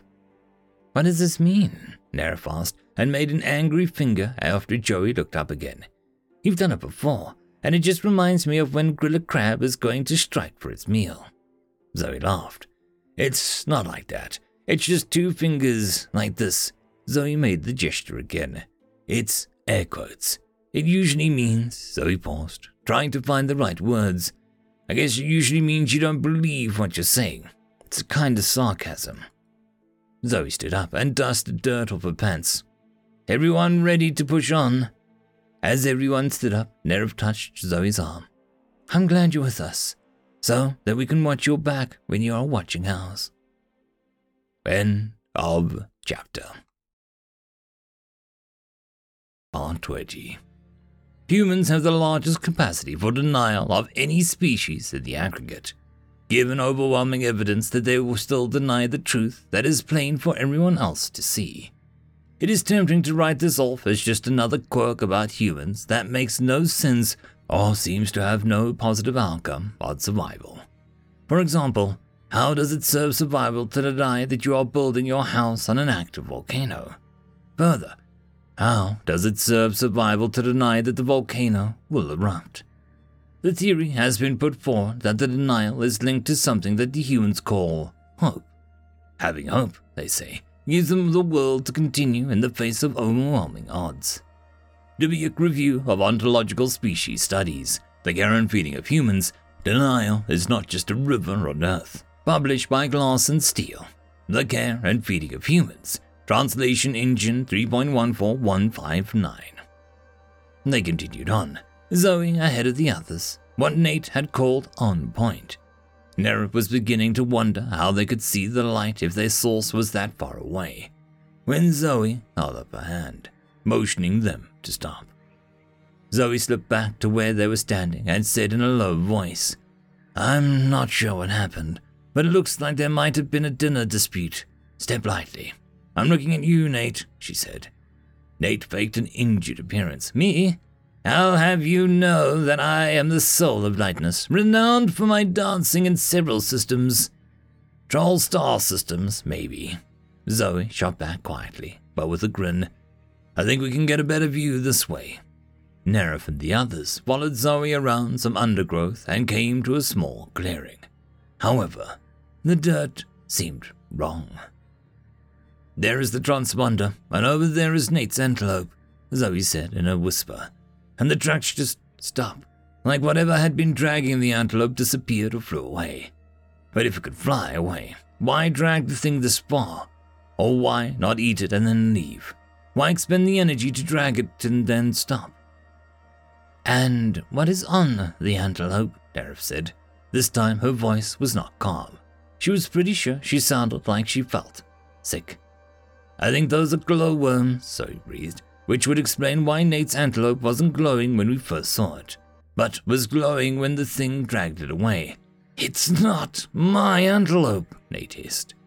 Well, does look like an antelope, Nerif observed in the soft voice, trying to distract herself except for that bony plate it has on its nose, uh, and the worms. Nera felt his skin ridge up in distaste. So, dead animal starts glowing, scavenger retrieves it, drags it to a place where we've seen glowing lights, Zoe observed. Droids get attacked, shiny droids get attacked, Nate corrected himself. Maybe it's the light. Seems reasonable, Zoe said. By which you mean you've heard of it on Earth, Tarif put in. Zoe smiled. Yeah, Exactly. But where's the thing that made the glowing lights? Why hasn't it eaten the glowing antelope if it's attracted to all things glowing? Nerif asked. Zoe picked up a rock off the ground and bounced it experimentally a couple times in her hand. Then she leaned back and tossed it to the center of the clearing. No monster emerged from the dirt to grab it, which is what Nerif had been expecting. Zoe, too, by the way she made a huh noise and then the rock, which had been sitting on the dirt, started to sink.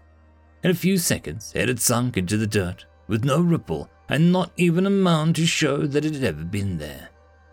Zoe motioned for everyone to back away from the edge of the clearing, and they started back to the ground station. Okay, Tara finally said. Make note, don't step on funny looking dirt. And, um, maybe no more traveling in the dark, Zoe added. If we'd gone looking for that light the first night, we might have stepped into that quagmire before we even knew what had happened. Quagmire? Nerif asked, tipping her head. Dirt that sucks you in, Zoe explained. Like quicksand. I remember you talking about quicksand on the ship. Did you know that this would be here? Humans are psychic, Nerif said in a shocked surprise. We did talk about it on the ship, Zoe agreed. But humans aren't psychic. Nate opened his mouth to say something, and Zoe elbowed him in the ribs with the right arm. I've never heard of quicksand before in my life, and now it turns up on the very planet we're contracted for. How is that not psychic? Nerif asked. It's just the Baader-Meinhof phenomenon, Zoe said. That sounds like a really terrible disease, Tarif snickered. It's just a thing, Zoe waved her hand. You know, you learn a new word and then you start hearing it all over the place. It just means that now that you know about the new thing, you're hyper aware of it. Anyway, humans are not psychic. Please don't add that to the list of strange things about humans, Zoe said. Nerif recognized the painful subject for Zoe and didn't bring it up again. But whether Zoe liked it or not, there was already a debate about humans and their luck, as well as their ability to anticipate actions or what someone might say. Nerif shot a warning look at Tarif, but he wasn't looking at her. What about this theory? Tarif asked. Creature drags Nate's dead antelope towards light, gets caught in quagmire, and is eaten. Thing is now sleepy and hasn't eaten Nate's antelope yet, but will when it wakes up. Zoe nodded. You've been reading about trapdoor spiders, haven't you?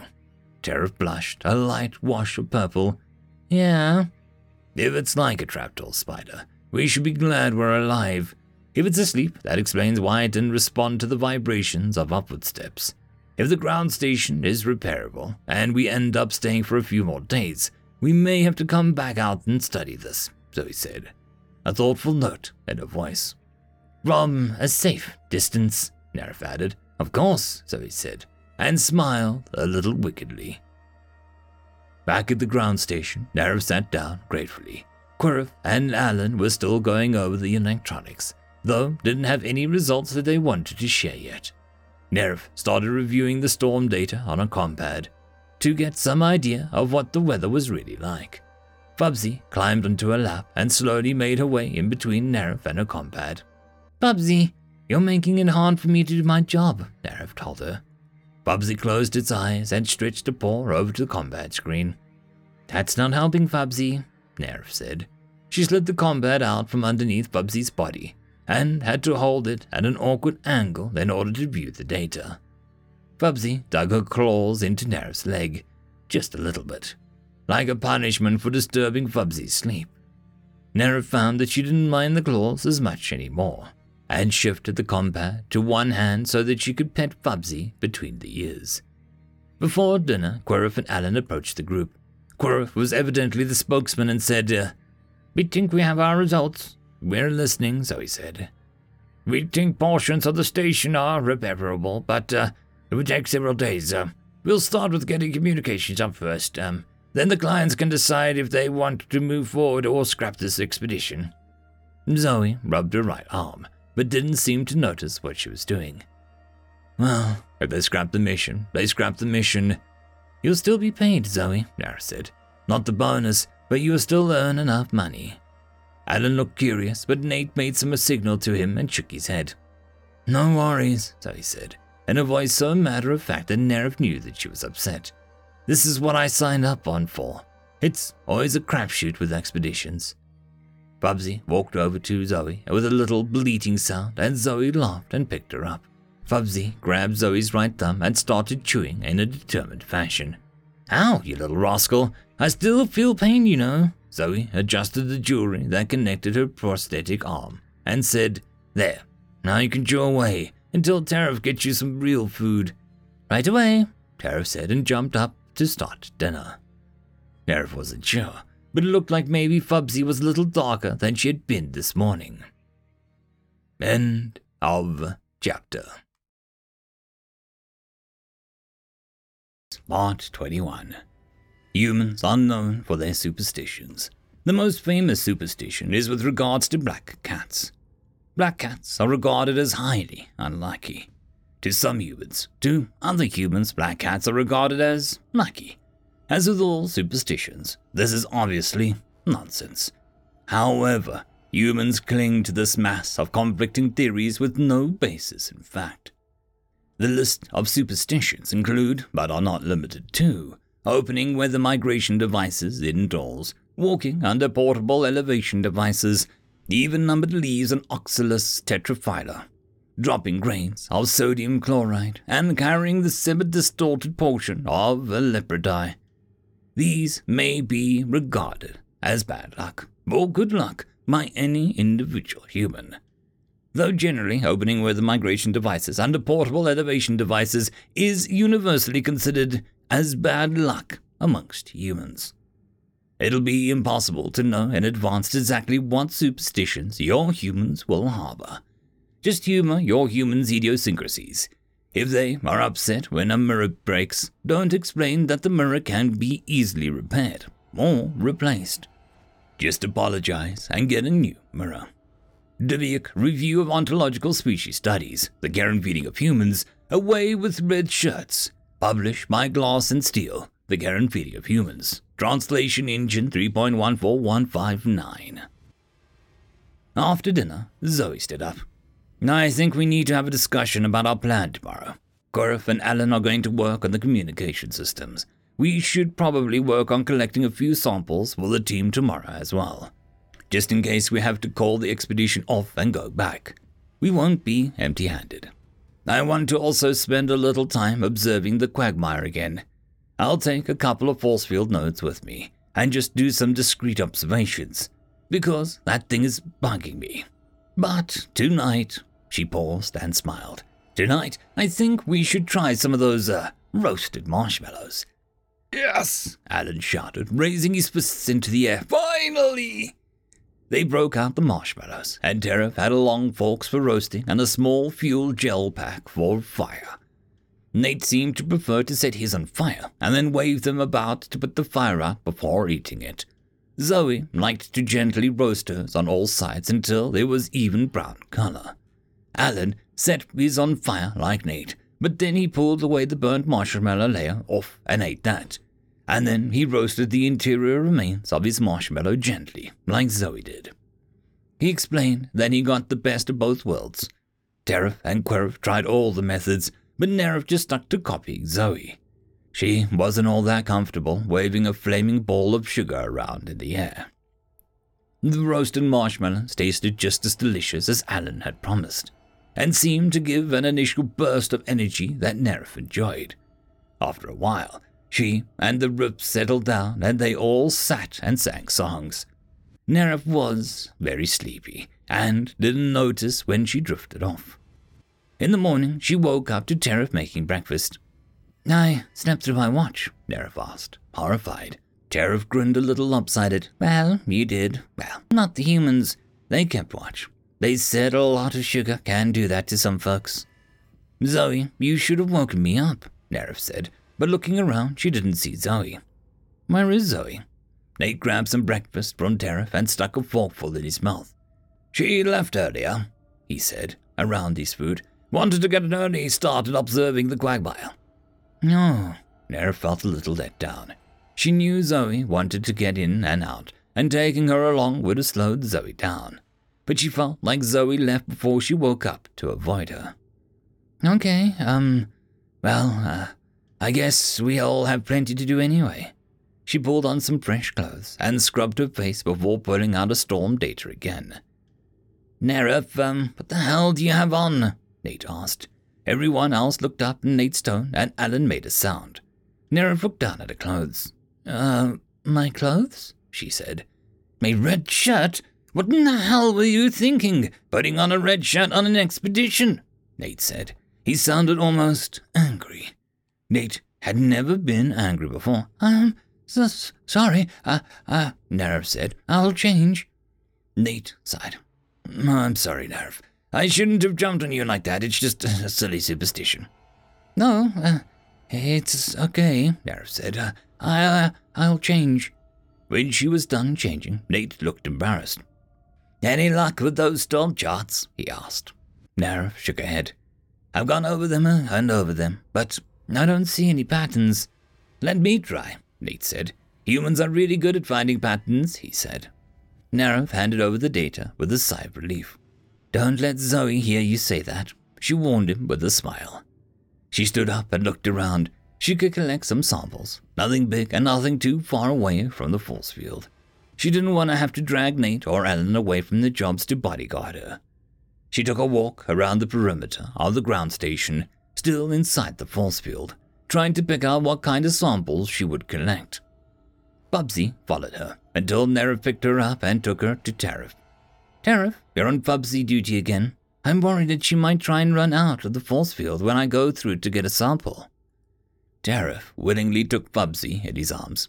Bubsby girl, do you want a snack? Nerif went back out and circled again. This time she paused near where Nate's antelope had impacted the force field. There were a few glowworms on the ground. Evidently, they'd fallen off when the whatever was dragged the antelope away. Perfect, Nerif thought, and went to get a few collection kits. She came back with the kit and crouched down on the ground, examining the best way to collect one. She opened the plastic case, the bottom in one hand and the lid in the other, tried to gently scoop up the glowworm. It popped like a soap bubble, and Nerif rocked back on her heels, thinking. She pulled out a knife and dug underneath the ground around the glowworm, and then picked up the soil sample. The glowworm balanced on top. She slid the soil sample and worm into the collection box and labeled it with a date and time and geomarker, as well as notes about the history that they had observed.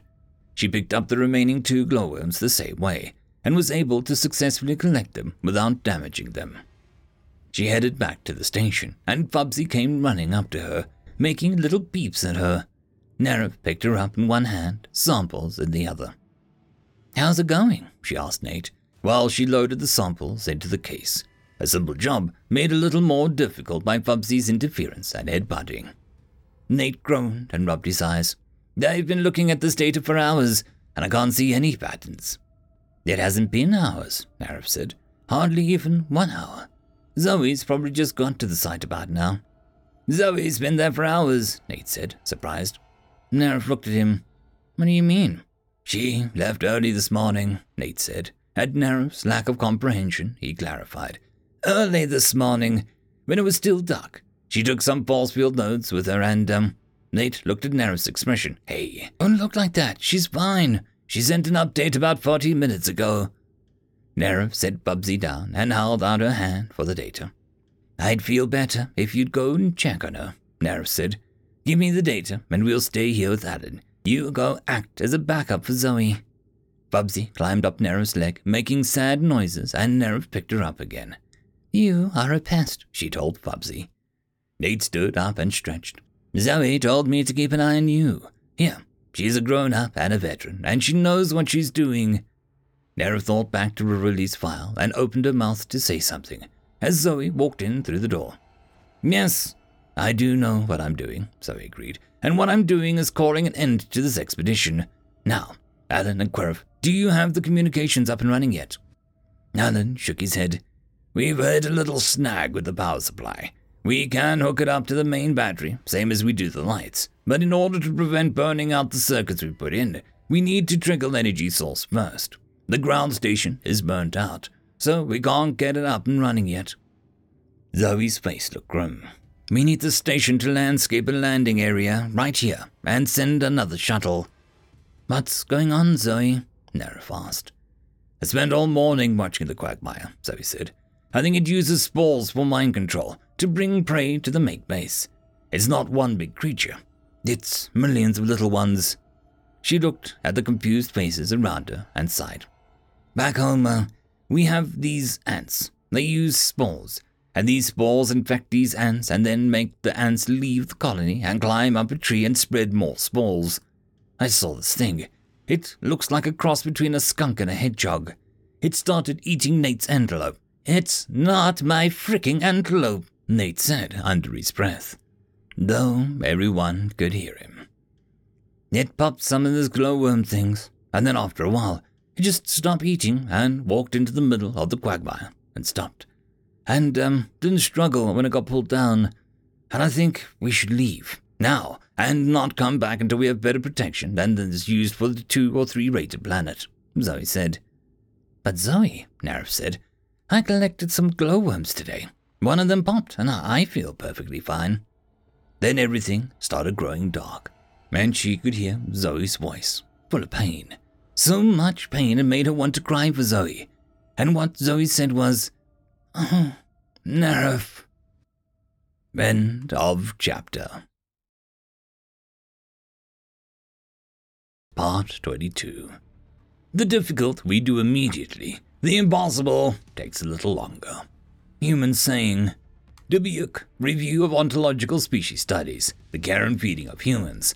Quoting Humans, published by Glass and Steel, The Care and Feeding of Humans.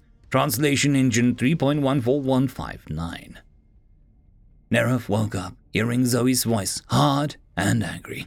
Use the power cell, Alan. Just use it. Alan's voice was soft. Zoe, um, even if any of us had the technological know how to open up your arm, there's no guarantee that we could get your power cell out in one piece much less make it work in a system that is not compatible with your arm. Neref could feel a small tongue licking her face, and someone was washing her hands. She opened up her eyes. Hey, you, Tarif said quietly. Tarif was evidently the one washing her hands, and Bubsby, of course, was washing her face. I don't care, Zoe said. If there's a chance, do it. Nate saw Nerif watching them and nudged Zoe and tipped his head towards Nerif. Zoe walked over to Nerif and crouched down. Hey, uh, Nerif, um, how you doing? I'm fine, really, Nerif said, and tried to sit up. Whoa there, Zoe said, holding Nerif down with one hand against Nerif's chest. Mm, I don't think you should get up. Really, Zoe? I'm fine. I, I just fainted. Uh, that's all, Nerif said. We're uh, working on a way to get you back to the med center of the ship, Zoe said. I am fine, Nerif insisted. Nerif, um, you're not fine, Zoe said. We scanned you, and there is evidence of spores in your system. Just lie still, please. Zoe looked at Tara, who nodded in reply to whatever Zoe had said with that look, then got up and turned back to argument with Alan. Zoe, Querif interrupted before Zoe could start again. Alan's right. I've looked up the specs in your power cell. We can't make it work. Alan and I are not ground station engineer specialists. I'm a shuttle pilot, and Alan's into electronics. We can't do it. We're just going to have to walk back to the shuttle. Three days, Zoe, Nate said quietly. He turned his back to Nerif, trying to hide his words from her. I don't think she can last three days. Nerif closed her eyes and felt Bubsby's tongue start the rasping wash again. Bubsby, Tarif said, his voice soft and sad. Bubsby, leave her alone. No, Tarif said, she's fine. She opened her eyes again. It won't be three days, Zoe said in a firm voice. We can do it in three hours. Three hours, Nate said, in disbelief clear in his voice. Yes, Zoe said, and fixed Nate with a terrible and powerful glare. You know why? Because we're the motherfucking humans. We are the badassest creatures in the galaxy, and we can run from here to the shuttle in under three hours. Nate nodded slowly and smiled. Okay then, let's do it. Zoe, Alan said quietly, the Riffs would never be able to keep up. I know that. Zoe turned to glare at Alan now. We'll carry them. Carry them? Alan nodded slowly and smiled. Okay then, Let's do it. You can't carry us, Nerif protested. Oh, yes, we can, Zoe said. And when she looked at Nerif, her gaze was cool and confident, and something else that was just a little terrifying. We have bones that are stronger than your building materials. We're from a planet that makes gravity here a joke. We are the scariest persistence predators that you will ever wish to avoid. And most of all, we do not give up. Zoe turned back to everyone else. Leave everything here. Dress in dark clothes. We're leaving in five. Leave everything turned out to be impossible. Nate remembered the samples that Nerif had taken, and without saying anything to Zoe, slipped them into his pockets, with a wink at Nerif. No one asked Zoe if everything included Bubsby, who refused to be detached from Nerif anyway. Zoe seemed to not notice. Shoot anything that gets in our way, Zoe ordered as they closed the door to the ground station. And uh, move out.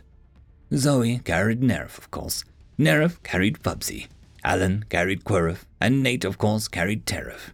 They used something called a piggyback, which meant that the rift sort of rode on the humans and sort of clung to their backs. To Nerif's surprise, the humans didn't start out at the fastest speed. She'd seen them work out in the gym and knew that they could run faster. But the speed didn't vary.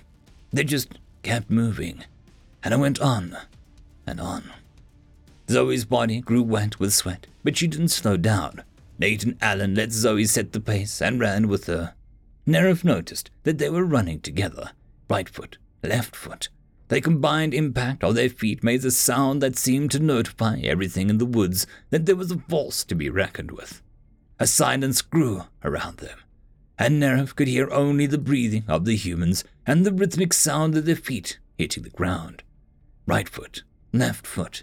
Bubsby was asleep, her claws sunk into Nerif's clothes. If she felt jostled in her sleep, she sunk her claws a bit deeper, but didn't wake. They broke through the trees and could see the shuttle ahead.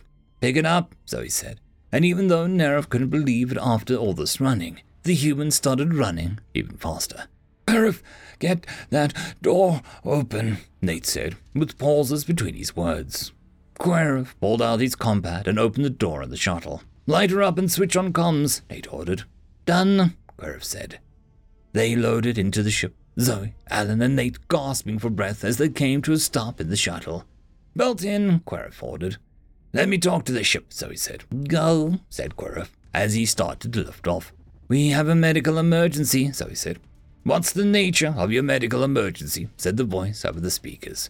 Nerif has been infected by spores. We need a level red biohazard isolation setup for Nerif, and all the rest of us too, until we can be decontaminated and declared clean. Zoe glanced at Bubsby. Nerif had stuffed Bubsby in a bag and had been designed for a first aid kit, the contents of which were now dumped on the floor. We also have a Xeno carnivore with us, Zoe added. Look at what followed us over. Can we keep her? Adam said in a rush, before the voice on the other end had a chance to say anything. There was a silence, followed by a sigh.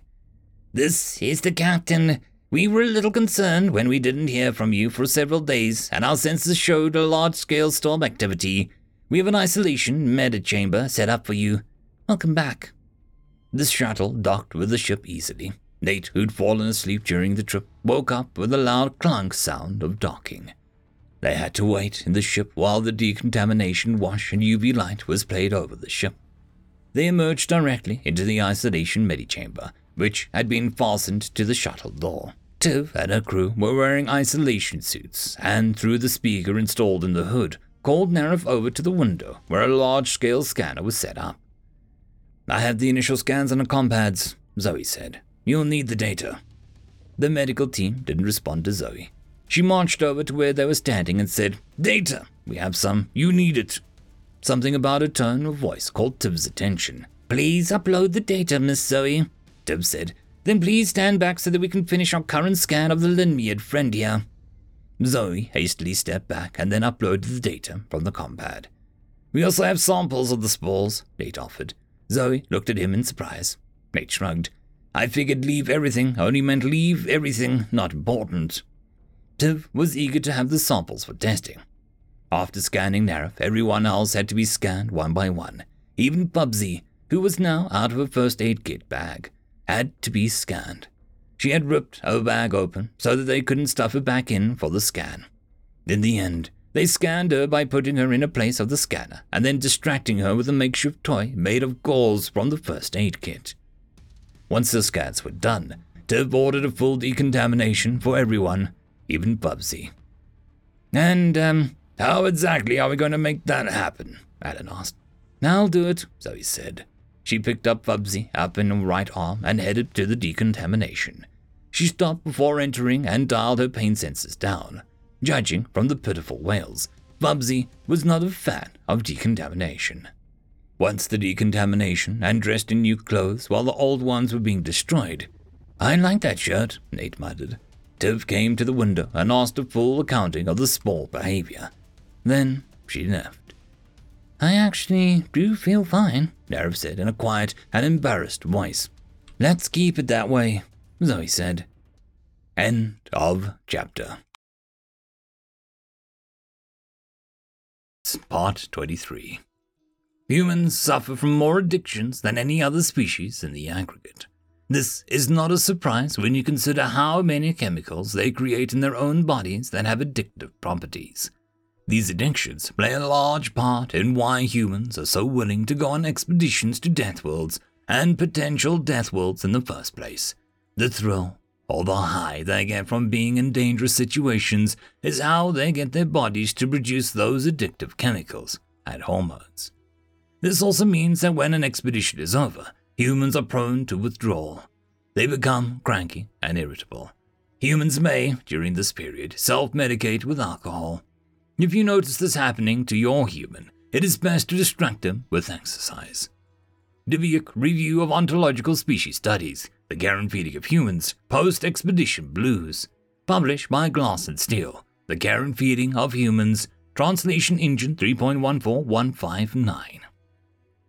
Tiv returned a short time later with scan results in her hand. I've got good news, and I've got bad news. Which do you want first? But the hell kind of question is that? Zoe demanded. You're a doctor. Dove looked confused. The book says that humans like this game. I thought it would help us with this tense moment. Zoe growled. Just forget the book. Tell us.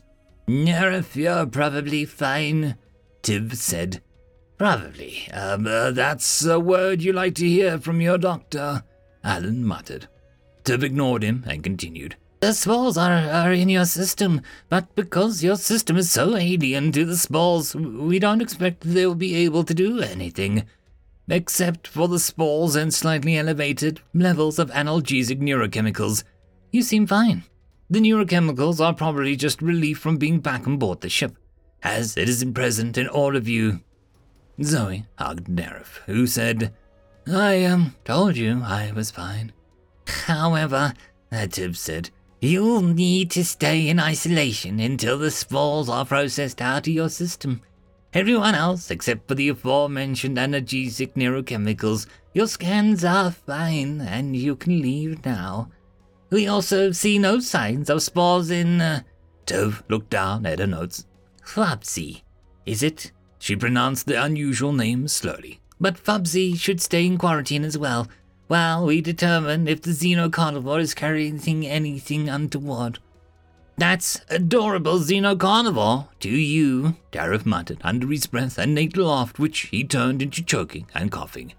Dev looked up from her notes. Excuse me? What if we want to stay? Alan asked. Dev looked confused. I, um, I don't understand. What if we want to stay with Nerif and keep her company? Alan persisted. Dev looked at Alan somewhat frostily. I don't need five non patients taking up room and resources in my medi chamber. Dev pulled the clipboard closer. It's time to leave. She pointed at the chamber that acted as an airlock between the medi chamber and the rest of the ship. See ya, Nerif, Alan said, a little awkwardly. If you need anything, you just let us know, okay? Terra walked up to her and ruffled her feathers with his hand. You get some rest. We'll come back and visit. Griff asked Tiv. Are you going to install the rejuvenation pod in here for her? Tiv looked at Griff. My staff are quite aware of the medical needs of your Nesta. She will have the appropriate care facilities until she is free of spores. Griff gave Nerif a smile. The class accommodations for you. Nate walked up to Nerif. You take care of yourself, you hear? And you need anything, you don't hesitate to let us know, like um, Alice said, okay? Zoe came up to Nerif and hugged her close. I was so afraid that we were going to lose you, Nerif, she whispered in Nerif's ear. Don't uh, do that again. Nerif hugged her back and whispered, I won't, I promise. Nerif and Bubsby watched the team leave the medichamber. Each one glanced back and gave her a wave goodbye. Even after all this time with humans, Nerif was still excited to perform the hand waving gesture, and did so enthusiastically with both hands. When they were gone, she turned to Bubsby. I guess it's just you and me now, she said. The kitten walked up to her, tail straight in the air, and placed her front paws as high as she could on Nerif's legs. Oops, Nerif said. Uh, Tiv, I think Bubsby is hungry. Will you ask Tarif to prepare some food for her? He knows what she likes. Dev sniffed. My team is capable of handling the needs of a xenocarnivore. Well, can someone get us food now? We haven't eaten for a few hours, and Bubsby can get quite demanding when she's hungry. Dev tapped on a compad and then looked up to Nerif. Food will be here shortly. In Nerif's somewhat limited experience with medical facilities, when the medical team said shortly, that usually meant hours. She picked up the Gauls toy that made for Bubsby and tried to distract her. It wasn't hours before the food appeared, but it felt like it. Nara fed Bubsby first and then started eating her own food. She made a face. It wasn't nearly as good as Tarif's food, but she was hungry enough that it didn't matter too much. Bubsby seemed to be of the same opinion. She turned up her nose at the food at first, but then gave up and ate when she realized that she didn't want anything that Nerif was eating. There was literally nothing to do in the medichamber, so Nara started reviewing the storm data again, hoping to find some pattern temperature, wind, humidity, anything. Around dinner time, Bubsby started wailing pitifully. A speaker clicked on, and Tib's voice came over the sound system. Nerif, what is the objectional sound? Are you or the Xeno carnivore injured in some way? No, Nerif said. I think Bubsby is hungry or lonely. She's used to having a selection of people for playing and distraction. She's looking a little paler, too. Can we get her some food right away? The only answer was a click from the speaker. A food droid did appear shortly, though. Nerif set Bubsby's food out, only to have Fubsy walk up to it, sniff it, and then turn around and scrape the floor like she was trying to cover the food with dirt. It can't be that bad, Nerif murmured, and then took a bite of her own food. Classic medical facilities food, perfectly balanced nutrition, and not one bit of taste. Nerif ate hers, but Bubsby refused. She lay on the floor and didn't look sick, exactly, though Nerif wasn't sure if she'd know what it looked like if Bubsby were sick. However, she definitely didn't seem well. And Nerif was sure her fur was paler now, with dark stripes becoming more visible against the lighter colored fur. Tiv, Nerif called out, but there was no response. Nerif picked up a compad and sent a message to Ernesta. Bubsby doesn't like the medical facility food, and I agree that it is not up to your standards. Could you smuggle us in some food? The droid showed up a few minutes later, and as Nerif had opened it, she could smell the difference. Bubsby came running over to the droid, energy restored by the smell of Terra's food. When Nerif took the food out, Bubsby made a questioning noise and tried to climb into the droid. Tarif's not in there, Nerif said, but he sent you dinner.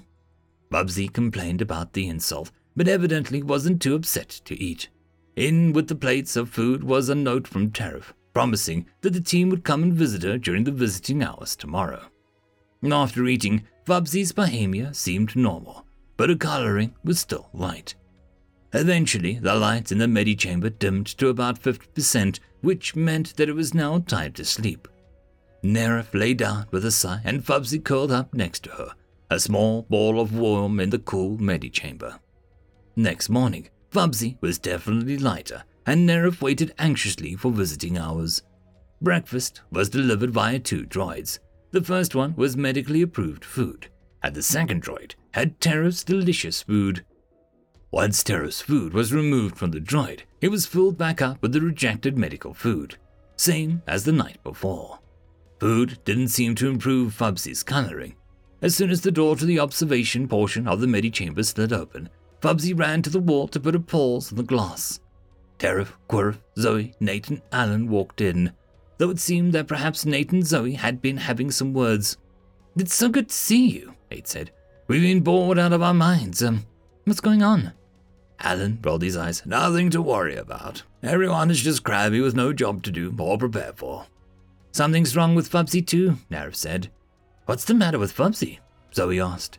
Maybe she needs more food. She doesn't seem hungry. But she's a growing girl, and her fur has been getting paler again, Nerif said. Has it? Zoe looked at Bubsby through the glass and tapped to draw Bubsby's attention. She looks the same from here. Nerif looked down at Bubsby whose fur was back to the charcoal color that she'd been thinking of as normal. Not ten minutes ago, it was lighter, and you could see stripes. Bubsby rubbed her head against the glass where Zoe's fingers were and sat down and washed herself. Whatever may have been going on, Bubsby was unconcerned. End of chapter. Spot 24. Humans often have a poor understanding of their own sayings and traditions. Take, for example, the saying, blood is thicker than water, which traditionally means that family is more important than non family. However, the actual saying is, the blood of the covenant is thicker than water of the womb. This saying means that bonds forged with strangers in times of trials are stronger than the ties forged by an accident of birth which is the exact opposite of the shorter version. As scholars, it's generally regarded as poor scholarship to write off the subject of one's study. However, we've said it before and we'll say it again, with much evidence as our proof. Humans are weird. Dweck Review of Ontological Species Studies, The Care and Feeding of Humans, Blood and its Relative Thickness to Water, published by Glass and Steel. The Care and Feeding of Humans, Translation Engine 3.14159. Since Nerif and Bubsby were going to be in quarantine for 30 days, Nerif started collecting data on Bubsby. She took pictures and scans of Bubsby every hour during the day, as well as before and after meals and before and after visiting hours. Sometimes she took extra pictures to send to the team when Bubsby was being extra cute. Sometimes the pictures led to videos, like the time Bubsby had grabbed one of the plates and was dragging it back to her sleeping area. She would stop and freeze every time the Nerif looked at her, and then start slowly backing up and then freeze again. It was adorable. Nerif was willing to consider that she was going a little stir crazy, but the data gave her something to do and something objective to review. Nerif wasn't sure what the data meant, but she knew the data didn't lie. When Tiv finally gave them both the all clear, the ship had already been docked for three weeks. The team had hung around, visiting Nerif, and no one had taken new jobs yet. Nerif had gotten a sturdier carrying case fabricated for Bubsby. Since the captain didn't want to be associated with any xenocarnivore attacks, that just bad for business, they were happy to fulfill the request. As Nerif disembarked, her luggage and Fubsy in a carrier trailing behind her, she heard someone call her name.